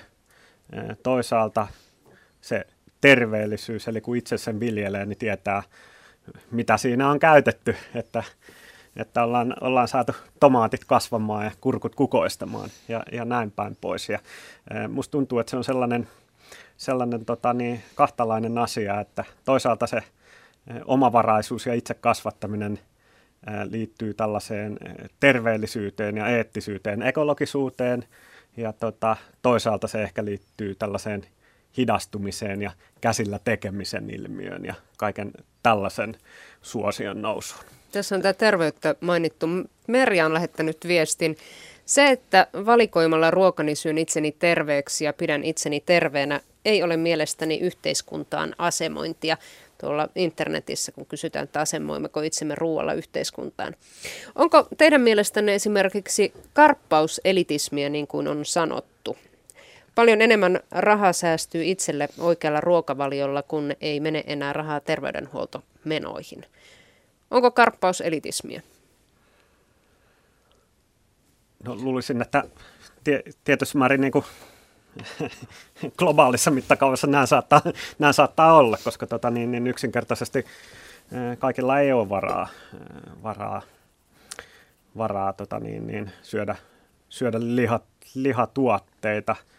Eh, Toisaalta mä luulen, että, että, että se karppaus kyllä voi myös liittyä sellaiseen tietynlaiseen joko kiireeseen tai jonkinlaiseen hallinnan me- menetykseen, koska tota, niin, niin, jos syödään terveellisesti ja ollaan tyytyväisiä omaan kehoon ja tämän tyyppisiin, tämän tyyppisiin asioihin, niin onko, onko sitten tarvetta tälle karppaukselle? Et mun mielestä karppaus liittyy aika usein painonhallintaan. Niin tästä on toinenkin viesti laitettu. Kirjoittaja on seurannut karppaavia tuttaviaan ja tullut siihen tuloksiin, että karppaajiksi ryhtyvät ne, jotka eivät osaa hallita syömistään. Karppaus antaa heille mahdollisuuden jatkaa sima, samalla linjalla, eli syödä yhtä holtittomia määriä kuin ennenkin. Ennen karppaajat tunsivat huonoa omatuntoa syömisestään, mutta nyt he voivat polleana julistaa karppauksen ilosanomaa. Lihapihvin päälle voi pyytää kimpaleen voita eikä haittaa, jos nälkä ei lähde paketilla kananmunia. Silti paino laskee. Tässä on huijauksen makua. Lisäksi lisääntyy lihan ja maidon kulutus, mikä on ympäristön kannalta katastrofaalista. Karppaaja kun harvoin on kasvissyöjä. Mutta sillä ei ole mitään väliä, koska tärkeintä on se, että minä saan syödä rajoituksesta niin paljon kuin haluan. Irvokasta. Toi on kiinnostavaa, että karppaus nousee niin vahvasti esille tällä hetkellä ja se varmastikin osittain liittyy siihen, että, että siihen on sisäänrakennettuna aika voimakkaasti myöskin se, että se haastaa tai kritisoi vallitsevia ravitsemussuosituksia. Mutta se on ehkä myöskin tyypillisesti sen tyyppinen ruokavalio, jossa se niin kuin puolesta ja vastaan puhuminen niin kuin lähtee siitä yksilön hyvinvoinnista. Ja, ja näissä, varsinkin tässä jälkimmäisessä kommentissa itse asiassa ehkä sitten juuri siirrettiin sen ruokavalion vaikutusten pohtiminen sinne niin kuin laajempaan niin kuin ympäristön tai, tai, tai maailman hyvinvoinnin puolelle. Ja, ja ehkä tällä hetkellä on aika sillä tavalla niin, että ne monet niistä niin keskustelusta tai ruokavalioista, jota me käymme ruoan ympäriltä, on just semmoisia, että ne itse asiassa vetää asioita aika eri suuntiin. Että toisaalta, niin kuin tässä puhuttiin tästä karppauksesta ja siihen liittyvästä lihansyönnistä, ja toisaalta taas sitten, jos katsotaan jotain asioita tai toisia keskusteluja, niin, niin siellä suhtaudutaan lihansyöntiin ihan eri tavalla.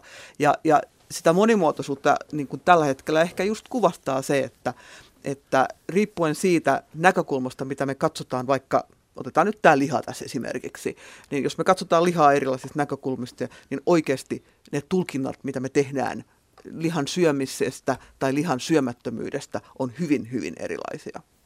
Niin toisena äärilaitana ehkä sitten voisi olla tosiaan vegaanit, jotka kieltäytyvät käyttämästä mitään eläinkunnasta peräisin olevaa tietenkään kaikki karppajat eivät nyt ole, tai osa karppaista on kasvissyöjä, mutta hyvin harva. Olli, saanko kysyä, että minkä takia aikoinaan rupesit vegaaniksi?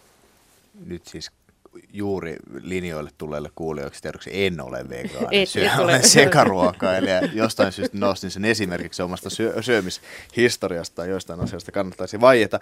Tuota niin, ää, rupesin luultavasti, hetkinen muistaakseni eettisistä syistä silloin ää, teininä, mutta älä kysy mi- miksi, koska niin nyt tosiaan olen sekasyöjä ja en osaa ehkä perustella niitä samalla tavalla kuin silloin, että se pitää kysyä joltain, joltain ve- vegaanilta si- sitten, mutta mä luulen, että varmaan niin, tutkijat var, var, tut, tutkijat tietävät tässä paremmin, paremmin sen, että miksi, miksi nimenomaan niin kuin ää, teiniässä esimerkiksi päädytään kokeilemaan erilaisia ruokavalioita. Heitän pallon äh, asiantuntijoille. no mä luulen, että teini-ikään liittyy tämä identiteetin kehittyminen ja rakentuminen ja silloin saatetaan tarttua johonkin ideologiaan, mikä saattaa olla saattaa olla tota niin, tällaiset eettiset ja ekologiset pohdinnat. Ja mä en näe, että siinä on mitään vikaa. Et mun mielestä on päinvastoin hienoa, että se on joku tällainen asia, asia mihin, mihin tartutaan. Ja itse asiassa tässä on aika, aika mielenkiintoinen, jos ajattelee näitä ruokatrendejä. Tuntuu, että tässä on todellakin todellakin niin kuin kaksi, kaksi asiaa. Että toinen on tämä karppaus, ja, ja mihin tietysti liittyy vähän hiilihydraattinen ruokavalio, mutta myös tämä lihansyönti.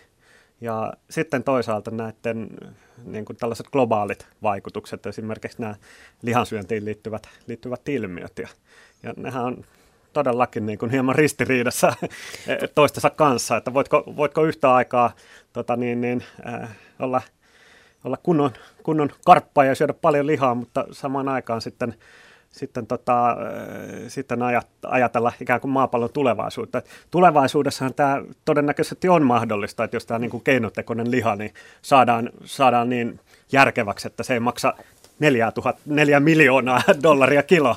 Et silloin nämä asiat voi ratketa, mutta siihen mennessä niin kyllähän tässä on jonkinlainen ristiriita. Kyllä, ja siis se ikään kuin tulevaisuudesta, niin se, se on jännittävää sit katsoa, että, että minkälaisia proteiineja me syödään tulevaisuudessa.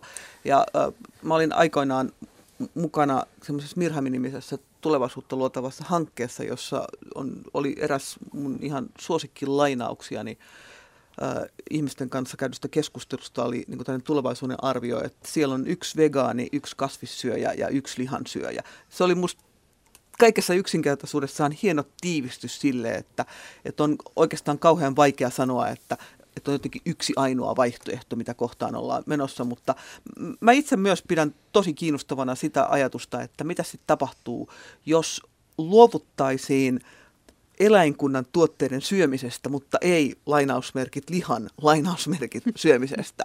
Et, et, et mitä niin kuin tapahtuisi siinä.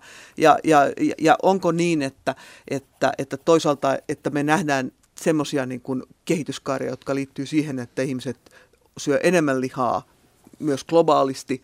Ja sitten me toisaalta nähdään semmoisia kehityskulkuja, jossa ihmiset ikään kuin tietoisesti muuttavat suhdettaan lihansyöntiin. Se ei vielä välttämättä tarkoita sitä, että he lopettaisivat lihansyönnin, mutta ryhtyvät syömään sitä toisella tavalla. Otetaan tähän väliin puhelu. Raffe, mihin suuntaan haluat keskustelua viedä? No, mulla oli tuossa semmoinen, kun puhuttiin näistä perinneruuista ja tällaisista, tietysti mua kiinnostaa tämä koko ruokakulttuuri ja ruoan aihe muutenkin.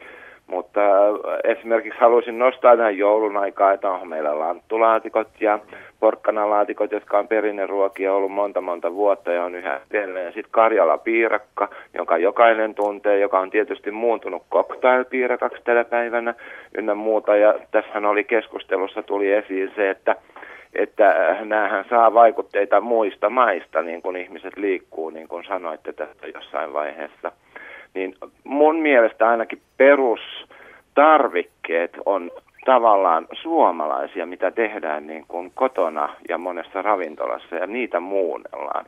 Et siellähän löytyy kuitenkin se meidän niin sanottu suomalainen ruoka. Ja sitten mulla oli tämmöinen tässä, kun puhuttiin, että suomalaiset syö hirveän nopeasti, niin, niin tota, aikoinaan on ollut, ei tästä ole kauaakaan, mennään 50-40-luvulle, missä on ollut enemmän tilaa, missä on pidetty juhlia isommissa taloissa, niin ei siellä ole menty niin kuin suoraan ruokapöytään, vaan istumaan, syömään eturuoka, pääruoka, jälkiruoka, vaan siellä on ollut aperitiivihuone esimerkiksi, missä ollaan käyty ottamassa jotain pientä, siirrytty salonkiin syömään, salongin jälkeen kahvihuoneeseen. Et onhan tämä ollut, niin kuin siellä oli jossain keskustelussa sitä liikkuvuutta niin kuin ruokailussa, niin, niin sitähän on ollut Suomessa ja on varmaan yhä edelleen. Ja sitten oli tämmöinen, että, että äh, oliko siinä joku pelko, että miten, mitä pitää syödä tai miten pitää syödä. Niin mulla oli tässä kerran vieraita ja, ja mä olin tehnyt tämmöistä omaa ruokaa, en muista mitä se nyt oli. Niin, niin minusta oli ihanaa, kun, kun tuota, vieraat kysyivät, miten tätä syödään. Ja tämähän esimerkiksi ravintoloissa voisi olla, että voidaan kertoa, miten tämä pitäisi syödä. Totta. Kaik, eihän minkä takia kaikki pitäisi osata valmiiksi ja sitten tulee tämä, että ei uskalla kokeilla mitään uutta, Aivan. kun ei tiedä, miten tätä pitäisi syödä. Joo. Sitten mulla on tästä lihansyönnistä ja karppauksesta ja tämmöisestä, niin tämmöinen mielipide, että mä oon aikoinaan, silloin kun mä olin nuori, mä oon nyt 50 helsinkiläinen, joka muutin maalle ja olen onnellinen. niin, niin tota, on seitsemän vuotta nyt ollut täällä maaseudulla. Niin tota, sillä että mulla itsellään oli nuorempana niin, että mä en halunnut syödä ollenkaan lihaa. Mä en vaan halunnut. Ja, ja tota, sitten pääsin yhteen suurkeittiöön kokeilemaan nuorena poikana, minkälaista on olla tämmöisessä leirikeittiössä. Ja siellä joutui sitten maistaa aina kaikki. Ja siinä mä opin niin kuin lihaa syömään. Mutta niin tänä päivänä esimerkiksi mun elimistö, niin sanoo joskus, että nyt mä haluan sen hyvän pihdin. Ja sitten joku päivä sanoo, että ei lihaa ollenkaan, vaikka se olisi kuinka tarjolla. Et kyllä se niin kuin ihmisen kehokin vähän kertoo, että mitä sä haluat syödä. Kiitos Raffe soitosta. Ole hyvä. Tuossa tuli parikin tosiaan keho, mikä siis ruokahan on mitä suurimmassa määrin määrittää sitä, minkälainen kehomme on. Niin kuinka paljon teidän mielestänne sallitaan tosiaan liikkuvuutta siitä tällä hetkellä, että mitä sitten syödään? Lähinnä tarkoitan sitä, että ainakin itselle tulee mieleen tämä, että normaalipainoisetkin ihmiset hirveän usein herkkupöydän ääressä sanovat, että no kyllähän mulla nyt mieli tekisi, mutta en mä nyt, kyllä, kyllä mun nyt täytyisi vähän kuitenkin ehkä, otankohan mä nyt sitten tämmöinen kursailu, että ottaako vai enkö, saanko minä antaa nautinnolle periksi vai täytyykö minun pitää nörit tiukalla, jotta olen hyvä kunnon kansalainen.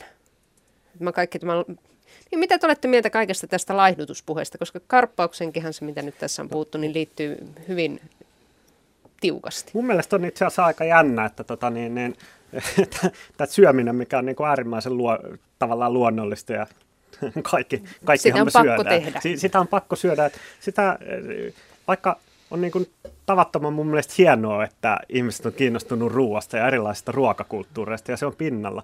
Mutta tämä toinen puoli on se, että on se aika ihmeellistä, että siihen aika usein siihen syömiseen liittyy huono omatunto. tai mitä saan tehdä tai mitä en tee, tai jos, jos syön tätä, niin sitten mulle tulee huono, huono omatunto. Ja tota, tämä on mun mielestä aika, aika semmoinen jännittävä asia, joskin pitää sanoa, että, että, että toisaalta on myös sitä mieltä, että ei se ole aivan sama, että syödään mitä tahansa, koska sillä on vaikutuksia meidän ympäristöön. Sillä on vaikutuksia vaikkapa tähän niin kuin maapallon tilaan ja, ja tämän tyyppisiin asioihin, että, että, että näinhän ei ole aina ollut. Että nyt nämä on hyvin akuutteja ja alkaa realisoitumaan esimerkiksi ilmaston lämpenemiseen liittyvät asiat. Työmiehen ei ole sata vuotta sitten tarvinnut miettiä, mitä syö, kun polttaa kaiken toisin kuin nykyihmiset. Mm, niin totta kai liikalihavuus on sellainen keskustelun alue, joka on äärimmäisen läsnä tässä ja, ja, ja kärjistäjä varmaan voidaan ajatella, että hyvä suomalainen ei paina liikaa. Ja, ja, ja siitä syntyy semmoinen eräänlainen kollektiivinen huono omatunto siitä. Toisaalta tuntuu ehkä siltä, että, että myös näissä, niin jos ajatellaan niin liikalihavuutta ja sen yhteyttä terveyteen ja, ja sit näitä ruokakeskusteluja, niin, niin kenties tässäkin on niin kuin syntymässä semmoinen uusi aika, että, että ne rajat on, on vähän väljemmät kuin aikaisemmin, mutta äh, kyllä se varmaan niin kuin palautuu myöskin semmoisiin niin vanhoihin ikiaikaisiin kysymyksiin äh, tämmöisestä ahneudesta ja, ja muusta, minkä takia ihmisten on luontevaa niin kuin, tuoda esille sitä, että, että kyllä minä tiedän rajani ja, ja minulla on ymmärrys niistä. Ja, ja, et, ja, ja sitten toisaalta myöskin, että kun äsken puhuit tuosta kursailusta, niin, niin se kuitenkin on aika sellainen myöskin vanha tapa, että, että ihmiset ei niin kuin syöksy pöytään ja ala niin kuin kahmia siitä itsellänsä ruokaa. Että, että se, se on niin kuin kiinnostava yhdistelmä se, että miten ihmiset puhuu siitä, että kuinka paljon mä voin, saan, pystyn syömään – ja, miten se liittyy ihan tämmöisiin asioihin kuin tapakulttuuri. Ja sitten toisaalta niin kuin siltikin Suomeen mun ymmärtääkseni, tai en, en ole ainakaan törmännyt, voi olla, että mä oon tässä väärässä, ei ole taas sit rantautunut tämmöinen ajatus niin kuin syömiskilpailusta. Niin kuin, aha, Markus siellä selvästi tietää jotakin. Joo, itse, itse asiassa siis varmasti kyse todella margin, hyvin marginaalisesta ilmiöstä, mutta on saanut itse asiassa nimen kuin mäsäyttely. Ja tota, niin, niin, mäsäyttelyssä on siis kyse siitä, että, että, että vaikka muuten eletään, elettäisiinkin terveellisesti, niin sitten yksi päivä tehdäänkin hampurilainen, missä on seitsemän pihviä. Ja tuota, sitten tietysti valokuvataan ja pistetään nettiin ja kerrotaan, että mä vähän mäsäytin. Että se, on tällaisen niin kuin aivan, aivan mielettömän 4000 kaloria. Ja sitten on, siis on nimenomaan teinitkään, jotka, jotka, jotka, jotka, jotka mäsäytään. Nyt mä voin kuvitella, kuinka ne teinit on siellä kotona, josta sattuu, kun jo vanhemmat on laittanut radion päälle. Ja että nyt asiantuntija tulkkaa, että mitä mäsäyttäminen on. Mutta toisaalta sitten tässä oletan, että ne on enemmän teinipoikia, jotka mäsäyttää. Että sitten tämä kursailu ja lihavuus, terveyspuhe, lihavuuspuhe normaali, normaalipainoisten ihmisten suusta ja, niin aiheuttaa myöskin sen, että nuoret tytöt, he sairastuvat, tai ennen kaikkea tytöt, kyllähän poissakin on syömishäiriöisiä. Tuossa Anne Puurosen tutkimustuloksia luin Eilen, eilen hän on siis tutkija Turun yliopistossa, joka esimerkiksi anorektia on tutkinut. Ja kirjoittaa siitä, että kuinka oikeastaan lähes jokaisella anorektikolla se on lähtenyt alkuun liikkeelle siitä, että on pyritty syömään terveellisesti. Jätetty pois sokerit ja vaaleat, vaalea vehtä, puhdistettu vehnä, kuulostaa tosi hyvältä, mutta sitten se koko ajan menee pidemmälle ja pidemmälle ja tämä oman kehon hallinnan kautta pyritään sitten hallitsemaan tätä koko ympäröivää maailmaa. Totta kai tota niin, anoreksia ja muut syömishäiriöt on tietenkin sairaus, josta, joka on sitten ihan eri asia, mutta siis semmoinen kulttuurinen kur, kulsa, ku, kursailu, niin, tota, niin mulla on ainakin semmoinen mututuntuma, että, että, että, että, että tavallaan että se on, niin kuin ehkä vihjasit, tuossa a, a, a, aika, aikaisemmin, että, että se on niin kuin – jollain tavalla menossa, menossa pois ja tavallaan semmoinen niin kuin, niin kuin, niin kuin itsensä vahtaaminen jotenkin. Mulla on ainakin semmoinen fiilis, että se ei ole enää niin, niin tavallaan niin kuin akuutti juttu ja kurentti juttu kuin esimerkiksi viime vuosikymmenellä. Ja, ja näin en tiedä, trenditutkija, voisitko selittää? Ky- kyllä minä, minäpä kerron, miten asiat oikeasti ovat. tota, tota, itse asiassa yksi semmoinen jännittävä äh, jännittävä asia, mikä mulle tuli tuosta oli sun puheenvuorosta ja kysymyksestä mieleen, on se, että, että yksi semmoinen yhteen, mun mielestä kaikkialle ulottuva trendi on tällainen niin kuin mittaamisen lisääntyminen.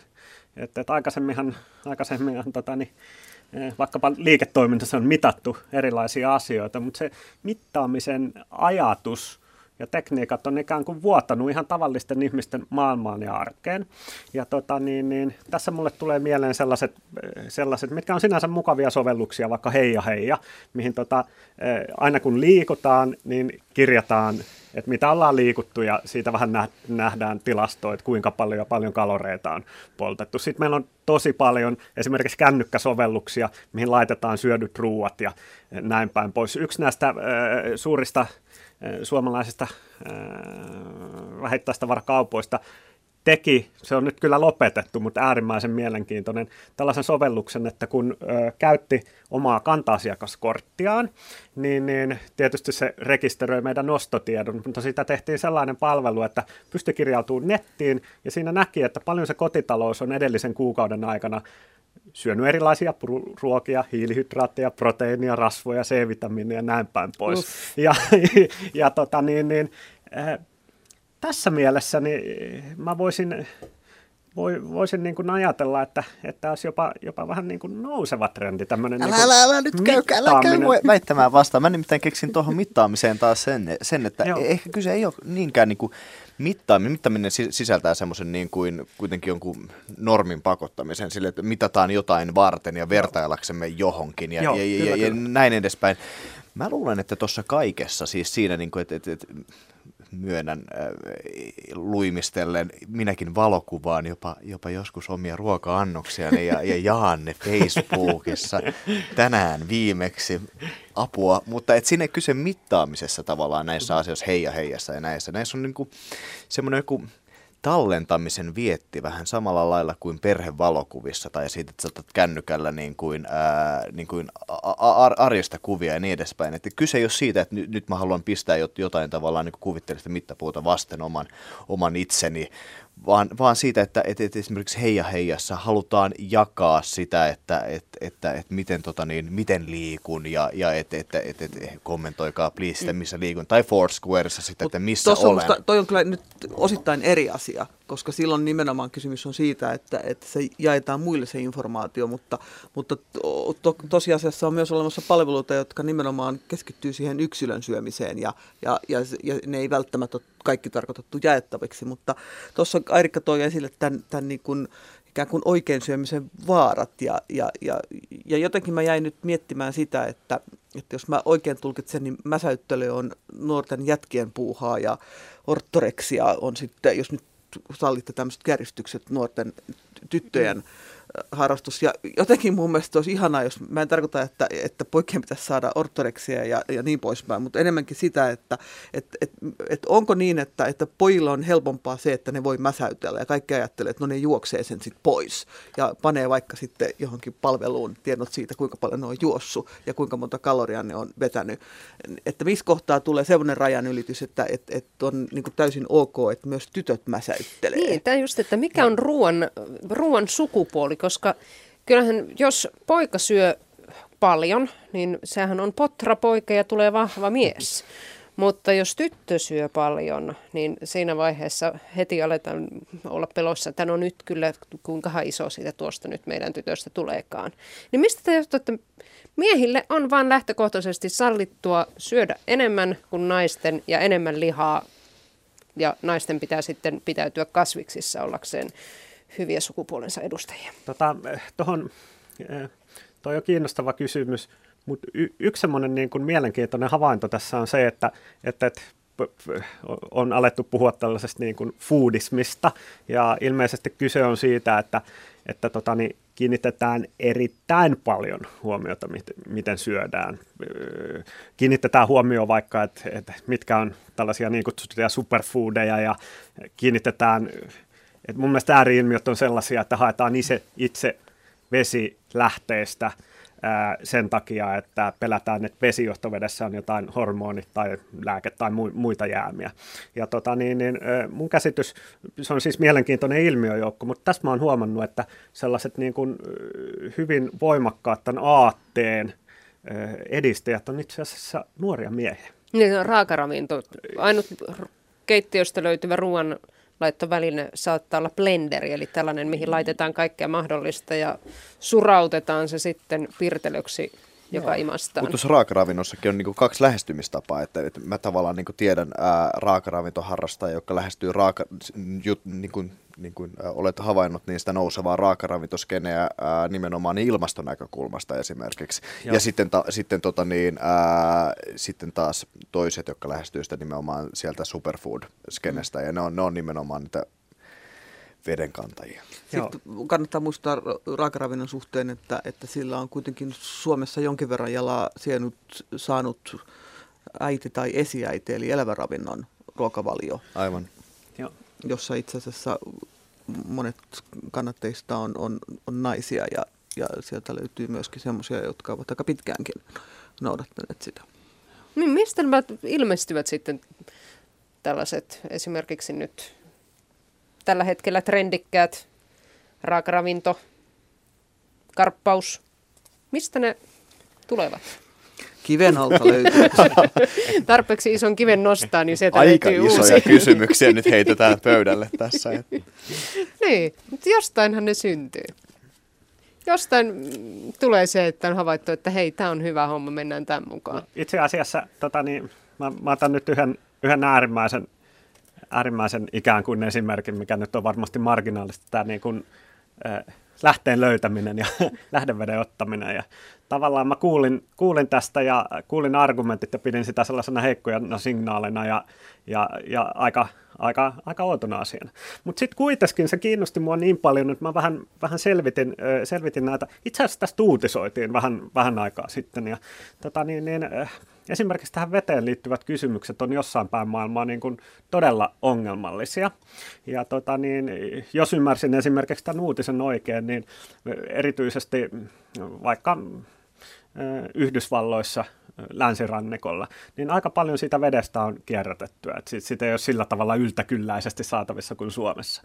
Ja tota, niin, niin siellä ilmeisesti on aivan oikea huolenaihe se, että, että kun sitä vettä kierrätetään ja puhdistetaan, niin näistä erilaisista lääkejäämistä, eli käytännössä ne mainittiin uutisessa mielialalääkkeet ja hormonilääkkeet, niin noin 75 prosenttia tämän puhdistuksen jälkeen jää siihen veteen. Ja jos on ikään kuin suljettu systeemi, että sitä kierrätetään ja kierrätetään, niin se konsentroituu. Ja tota, niin tavalliset ihmiset, ketkä ei muuten käytä näitä lääkkeitä, niin altistuu sille. Ja mä en sitten tiedä, että onko, onko nämä ihmiset niin kuin lainaillut näitä ajatuksia sitten sitten esimerkiksi tällaisesta konteksteista, missä tämä, tuntematta sitä tilannetta paremmin, mutta kuulosti siltä, että saattaa olla ihan aito ongelma. En, en tiedä, että onko näillä tällaisia, Mut, tällaisia juuri. Joo, ja, ja siis toki on niin, että, että monesti niin kuin vähintäänkin osa ruokavalioista on niin kuin selvästi tuontitavaraa ja, ja, ja joissakin tapauksissa, niin, niin, tai aika useinkin ehkä lähde on Yhdysvallat. Ja sitten se on tietenkin jännittävää katsoa, että minkälaisia tulkintoja niistä tehdään Suomessa. Ja, ja, ja nyt ehkä niin kuin tämmöisen asian, että, että jos ajatellaan, että Suomessa niin kuin vegaanius on ehkä vielä semmoinen asia, että se ei ole niin kuin tällainen niin kuin päivän sana tai, tai edes muotijuttu, niin nyt on sitten kiinnostavaa seurata, koska jos nythän on kovin suosittua, että amerikkalaiset filmitähdet sanovat, että olen vegaani, että missä vaiheessa tämän tyyppinen tulee. Ja musta on kiinnostavaa miettiä sitä, että minkälaisilla niin kuin perusteella ihmiset sanoo sitä. Mutta tota, superfood on varmasti sellainen asia, joka on myös a- aika niin kuin konkreettisesti lentänyt tänne Yhdysvalloista. Ja, ja jälleen kerran ehkä sen tyyppinen ruokavalio, joka, joka on jännittävästi osittain samantyyppinen kuin mitä muutakin on ja osittain ristiriidassa, koska monet niistä tuotteista, jotka kuuluvat siihen ruokavalioon, ovat sel- ja osittain itse asiassa myös raakaravintoon, ovat aika tasan tarkkaan semmoisia sitä raaka-aineista tehtyä, että ne ei ihan niin kuin Suomessa kasva. Ja, ja, ja niin kuin, se on niin kuin vähän taas toinen suuntainen ajatus kuin se, että paikallinen ruoka tai paikallisesti tuotettu ja kulutettu ruoka on se, mitä me, me halutaan tehdä. Mutta siltikin me myös niin kuin löydetään tämä sama niin kuin paikallisuus esimerkiksi Yhdysvalloista. Ja tästä mun nyt vähän loikkas ajatus siihen, että, että kun aikaisemmin tuossa sivuttiin tätä kaupunkiviljelyä, niin, niin Suomessa ei vielä ole ehkä tullut sitä keskustelua, joka liittyy siihen, että minkälaisia mahdollisuuksia kaupunkiviljelyllä on niin eriarvoistumisen voisiko sanoa käsittelyyn tai, tai, tai niin kuin vähentämiseen. Ja, ja, ja mä oletan, että aika pian meille saattaa tämän tyyppisiäkin projekteja tuota, tulla. Eli meillä on sosiaalista kaupunkiviljelyä? No, esimerkiksi sitä, että Yhdysvalloissa on, on, on käytetty aika pitkään tämmöistä käsitettä kuin ruokaerämaa. Ja osittain ihan konkreettisesti ollaan ajateltu, että, että voidaan täyttää näitä ruokaerämaita joko sillä tavalla niin, että sinne tulee suunnilleen kauppa-auto, joka myy siellä niin kuin tuoreita vihanneksia sellaisella alueella, jossa ei ole kauppoja, tai sitten niin, että, että ihmiset osallistetaan niin kuin kasvattamaan sitä tuoretta ruokaa itse. Ja, ja tähän ehkä liittyy sitten se, että, että Suomessa nyt näkyy varmaan jossain niin kuin päiväkotien osalta semmoisia aiheita siitä, että, että jollain päiväkodilla Helsingissäkin on niin kuin kahden metrin penkki jotakin viljeltävää ja luodaan sitä ehkä multasuhdetta, voisi sanoa. Joo. Olli Siren, lupasin sulle, että saat lähteä kymmentä vaille kahdeksan. Lähdetkö nyt vai jatkatko kanssamme vielä kymmenen minuuttia? Kyllä nyt on niin, että mun on pakko tästä poistua, mutta kiitoksia erittäin antoisesta keskustelusta. Haluatko teille. jättää jälkeesi vielä jonkun aiheen käsiteltäväksemme? Mun mielestä tässä on, tässä on oppinut itse huikeasti teitä kuunnellessanne ja, ja tämä meni oikein, oikein hyvälle tasolle, että, että mä luulen, että pärjäätte kyllä ihan, ihan, ihan teidän omi, o, omine ajatuksen, ajatuksen tästä. Se viimeisen puhelinsoiton aperitiivihuone rupesi kiinnostamaan. Niin mä, Se lähdet aperitiivihuoneeseen. kohti sitä. Tavataan siis joskus kahvilahuoneessa sitten, kyllä, tai kahvilahuoneessa. Näin juuri, näin juuri. Tuossa Raffe, Raffe mainitsi puhelussaan myöskin meidän suomalaisten suurimman ruokajuhlan – eli joulun. Siihen itse asiassa tasan kuukauden kuluttua istumme todennäköisesti suurin, lähes jokainen yksi, suomalainen. Se on suosikkiaiheitani sen takia, että, että, että mua on aina kiehtonut se, että ihmiset usein puhuvat niistä perinteisistä jouluruuista. Ja sitten kai joku Tarpastikkeli on laskenut, että jos ihmiset olisi oikeasti syönyt kinkkua joskus ammoisina aikoina, niin oltaisiin vedetty kaikki kinkut yhtenä päivänä Suomessa. Että, et, no nyt vähän kärjistään jälleen, mutta, mutta itse asiassa musta on, niin joulu on siitä, koska se on ehdottomasti suo, suomalaisten, suomalaisen ruokakulttuurin suurin ruokajuhla, ja siltikin se koko ajan muuttuu. Ja siltikin se ikään kuin pitää niitä, kantaa mukanaan niitä perinteiseksi miellettyjä elementtejä. Ja kun tota, Raffi mainitsi tämän tota, lanttulaatikon, joka taatusti kuuluu erittäin monien suomalaisten joulupöytään, niin sitten mulla yhtäkkiä vaan niin kuin poksahti päästä se, että hei, bataattilaatikko. Eli mä tarkoitan sitä, että, että jos vaikka niin kuin katsoo erilaisia niin kuin viimeisen viiden vuoden aikana olleita ru- ruokaohjeita jouluun liittyen, niin aivan varmasti löytää sieltä bataattilaatikon, joka on musta niin kuin hieno muunnelman perinteisistä juureslaatikoista niin kuin ei ehkä nyt ihan kotimaista tuotantoa, mutta, mutta, mutta siltikin. Ja, ja, ja, ja jouluruuvat on, on, on siitäkin mun mielestä niin kuin kiinnostavia, että niissä yhdistyy myöskin nämä perheiden erilaiset perinteet. Ja, ja varmastikin niin kuin jokainen pariskunta tehdessään ensimmäisen oman joulunsa on siinä tilanteessa, että, että pohditaan tätä klassista kysymystä, että teidän vai meidän perheen rosollityyppi? vai tehdäänkö jotain ihan muuta? Niin, ihan oma. Toi batatti oli hauska juttu. Mä nimittäin eilen, eilen söin ensimmäistä kertaa bataatti ranskan perunoita. Ja tota, pitää sanoa, että olipa, olipa hyvän makuisia. Tosta, mm, niin, sano vaan Markus. Tuosta tuli tuosta joulusta, joulusta mieleen, suomalaisethan niin kuin, tota, muun muassa jouluna niin alkoholin myynti on, alkoholin myynti on aika kovaa ja mulle tuli tämä alkoholi siitä mieleen, kun tota, niin, sä sanoit, että, tää, tää, että kaikki, kaikki kinkut on syöty, että täällä, täällä on aika, aika, aika paljon syötyjä. Tota, niin, niin, vähän, vähän sama juttu. Nyt on yksi, yksi tota, niin, niin, Panimo valmistanut luomu version yhdestä erittäin suositusta brändistään, eli tällaista luomuolutta, mikä, mikä on itse asiassa erittäin hyvän, hyvän makusta ainakin allekirjoittaneen mielestä. Ja tota, niin, niin, juttelin heidän edustajansa kanssa ja tuli aika yllätyksenä, kun mä niin kuin sanoin, että tämähän on aivan, aivan loistava juttu, että miksi tätä ei tehdä niin kuin enempää. Että, että, että tyyli, että miksi kaikki ollut ei ole sitten Luomua, niin. esimerkiksi luomuolutta. Ja tota, he sanoivat, että yksinkertaisesti siitä syystä, että jos me tehtäisiin yhtään enempää tätä, niin Suomesta olisi pellot tyhjät. Eli siinä mulle tuli semmoinen niin kuin realismi, sellainen niin kuin lamppusytty. Näin, näin tosiaan on, että, että monet tällaiset isot toimijat haluaisi mennä siihen suuntaan, mihin kuluttajat on menossa. Eli vaikka tämä luomu ja lähiruoka ja tämän tyyppiset. Se ei välttämättä yksinkertaisesti ole mahdollista, koska nämä volyymit on niin valtavan suuria. Ja mm, me syömme te, niin paljon. Syömme niin ja juomme ja me, niin, ja paljon, että, niin paljon. Että, että tämä oli semmoinen jännittävä, jännittävä ajatus, mikä, mikä tuli tuosta joulusta ja alkoholista ja kinkuistakin mieleen. Niin, siis mehän ei ole hirveästi nyt puhuttu juomista, mutta ehkä se on seuraava ohjelma. Se on Joo. seuraava ohjelma. Jätetään seuraava ohjelma. mutta joulun liittyy myös sellainen jännä piirre, että kun tässä nyt ollaan puhuttu tästä kursailusta ja e, sen sellaisesta, niin joulunahan saa syödä yölläkin. Muistan, että jouluna saa yölläkin syödä. Eli se on sellainen, missä, missä sitten ei katsota sitä, että otatko nyt kolmannen joulutortun vai viidennen suklaatryffelin. Niin, siis joulu on yhdistelmä sitä, että siellä on oikeastaan aika tiukka jouluatenan ra- rakenne. Että, että varmasti suurin osa suomalaisista aika helposti luottelee niin kuin tietyn kymmenen suosikin listan kinkusta, laatikoista ja, ja, ja erilaisista lisukkeista. Mutta sitten niin kuin just sanoit, niin, niin siihen sit yhdistyy tämä tää niin että kerran vuodessa saa syödä tota, ajatus. Ja, ja, ja musta tuntuu, että ehkä nykyhetkestä kertoo myöskin se, että, että ajatellaan, että joulu on tämmöinen sallittu repsahduksen aika ja korostetaan sitä, että okei, että syökää nyt sitten silloin jouluna niin kuin hyvin, mutta älkää nyt jatkato sitä sitten uuteen vuoteen tai seuraavaan vuoteen asti.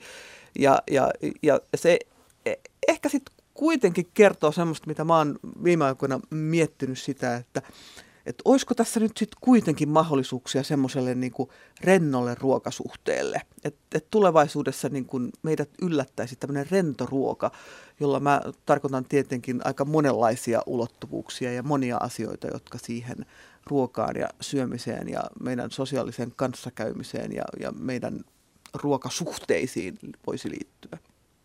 Näkyykö tämän tyyppistä rentoa ruokasuhdetta Markus trenditutkijan kiikarissa?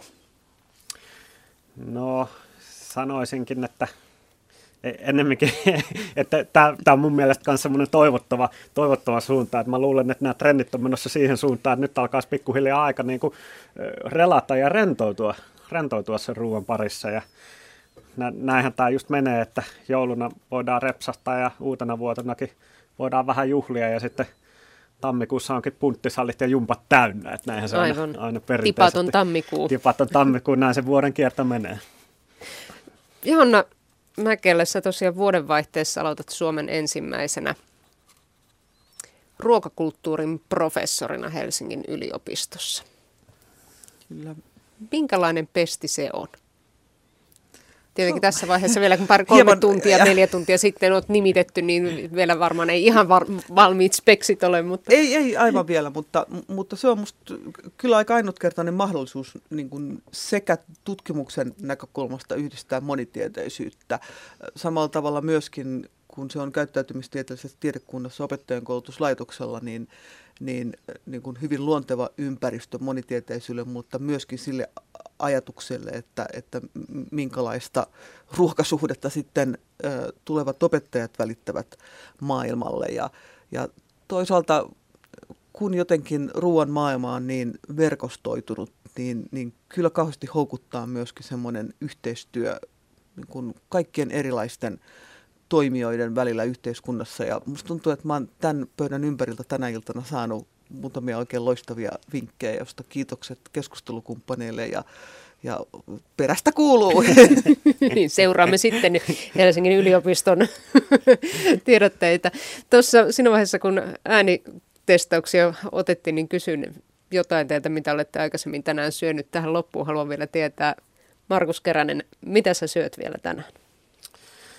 Äh, tänään varmaan, varmaan syön jonkun pienen iltapalan ja ennen kaikkea tärkeää, ehkä tärkeämpää kuin se, mitä mä syön, on kenen kanssa mä syön. Eli menen, menen kotiin ja oma puolisoni kanssa sitten syön jotain kivaa iltapalaa. Johanna Mäkelä. Mä tein eilen Marja Kisseliä. Mä varmaan syön Marja Kisselin jämiä. se on hyvin hyvä. ekologista. Ja itse taidan myöskin, tai siis menen kotiin ja syön sitten toivottavasti ehdin perheen kanssa syömään vielä iltapalaa. Se, mitä siellä on, niin se onkin sitten täysi yllätys, koska puoliso on käynyt vuorostaan kaupassa täyttämässä jääkaappia, joka oli täysin tyhjä. Kiitoksia vierailusta. Kiitos, kiitoksia. Trenditutkija Markus Keränen ja tutkimuspäällikkö Johanna Mäkelä kuluttajan tutkimuskeskuksesta, joka siis vuoden vaihteen jälkeen Suomen ensimmäinen ruokakulttuurin professori. Tämä keskustelu siirtyy sitten myöskin Yle Areenalle, eli arena.yle.fi. Sieltä voi käydä tarkistamassa, jos joku asia jäi vaivaamaan. Minä, Airikka Nurmela, toivotan kaikille oikein hyviä iltapaloja.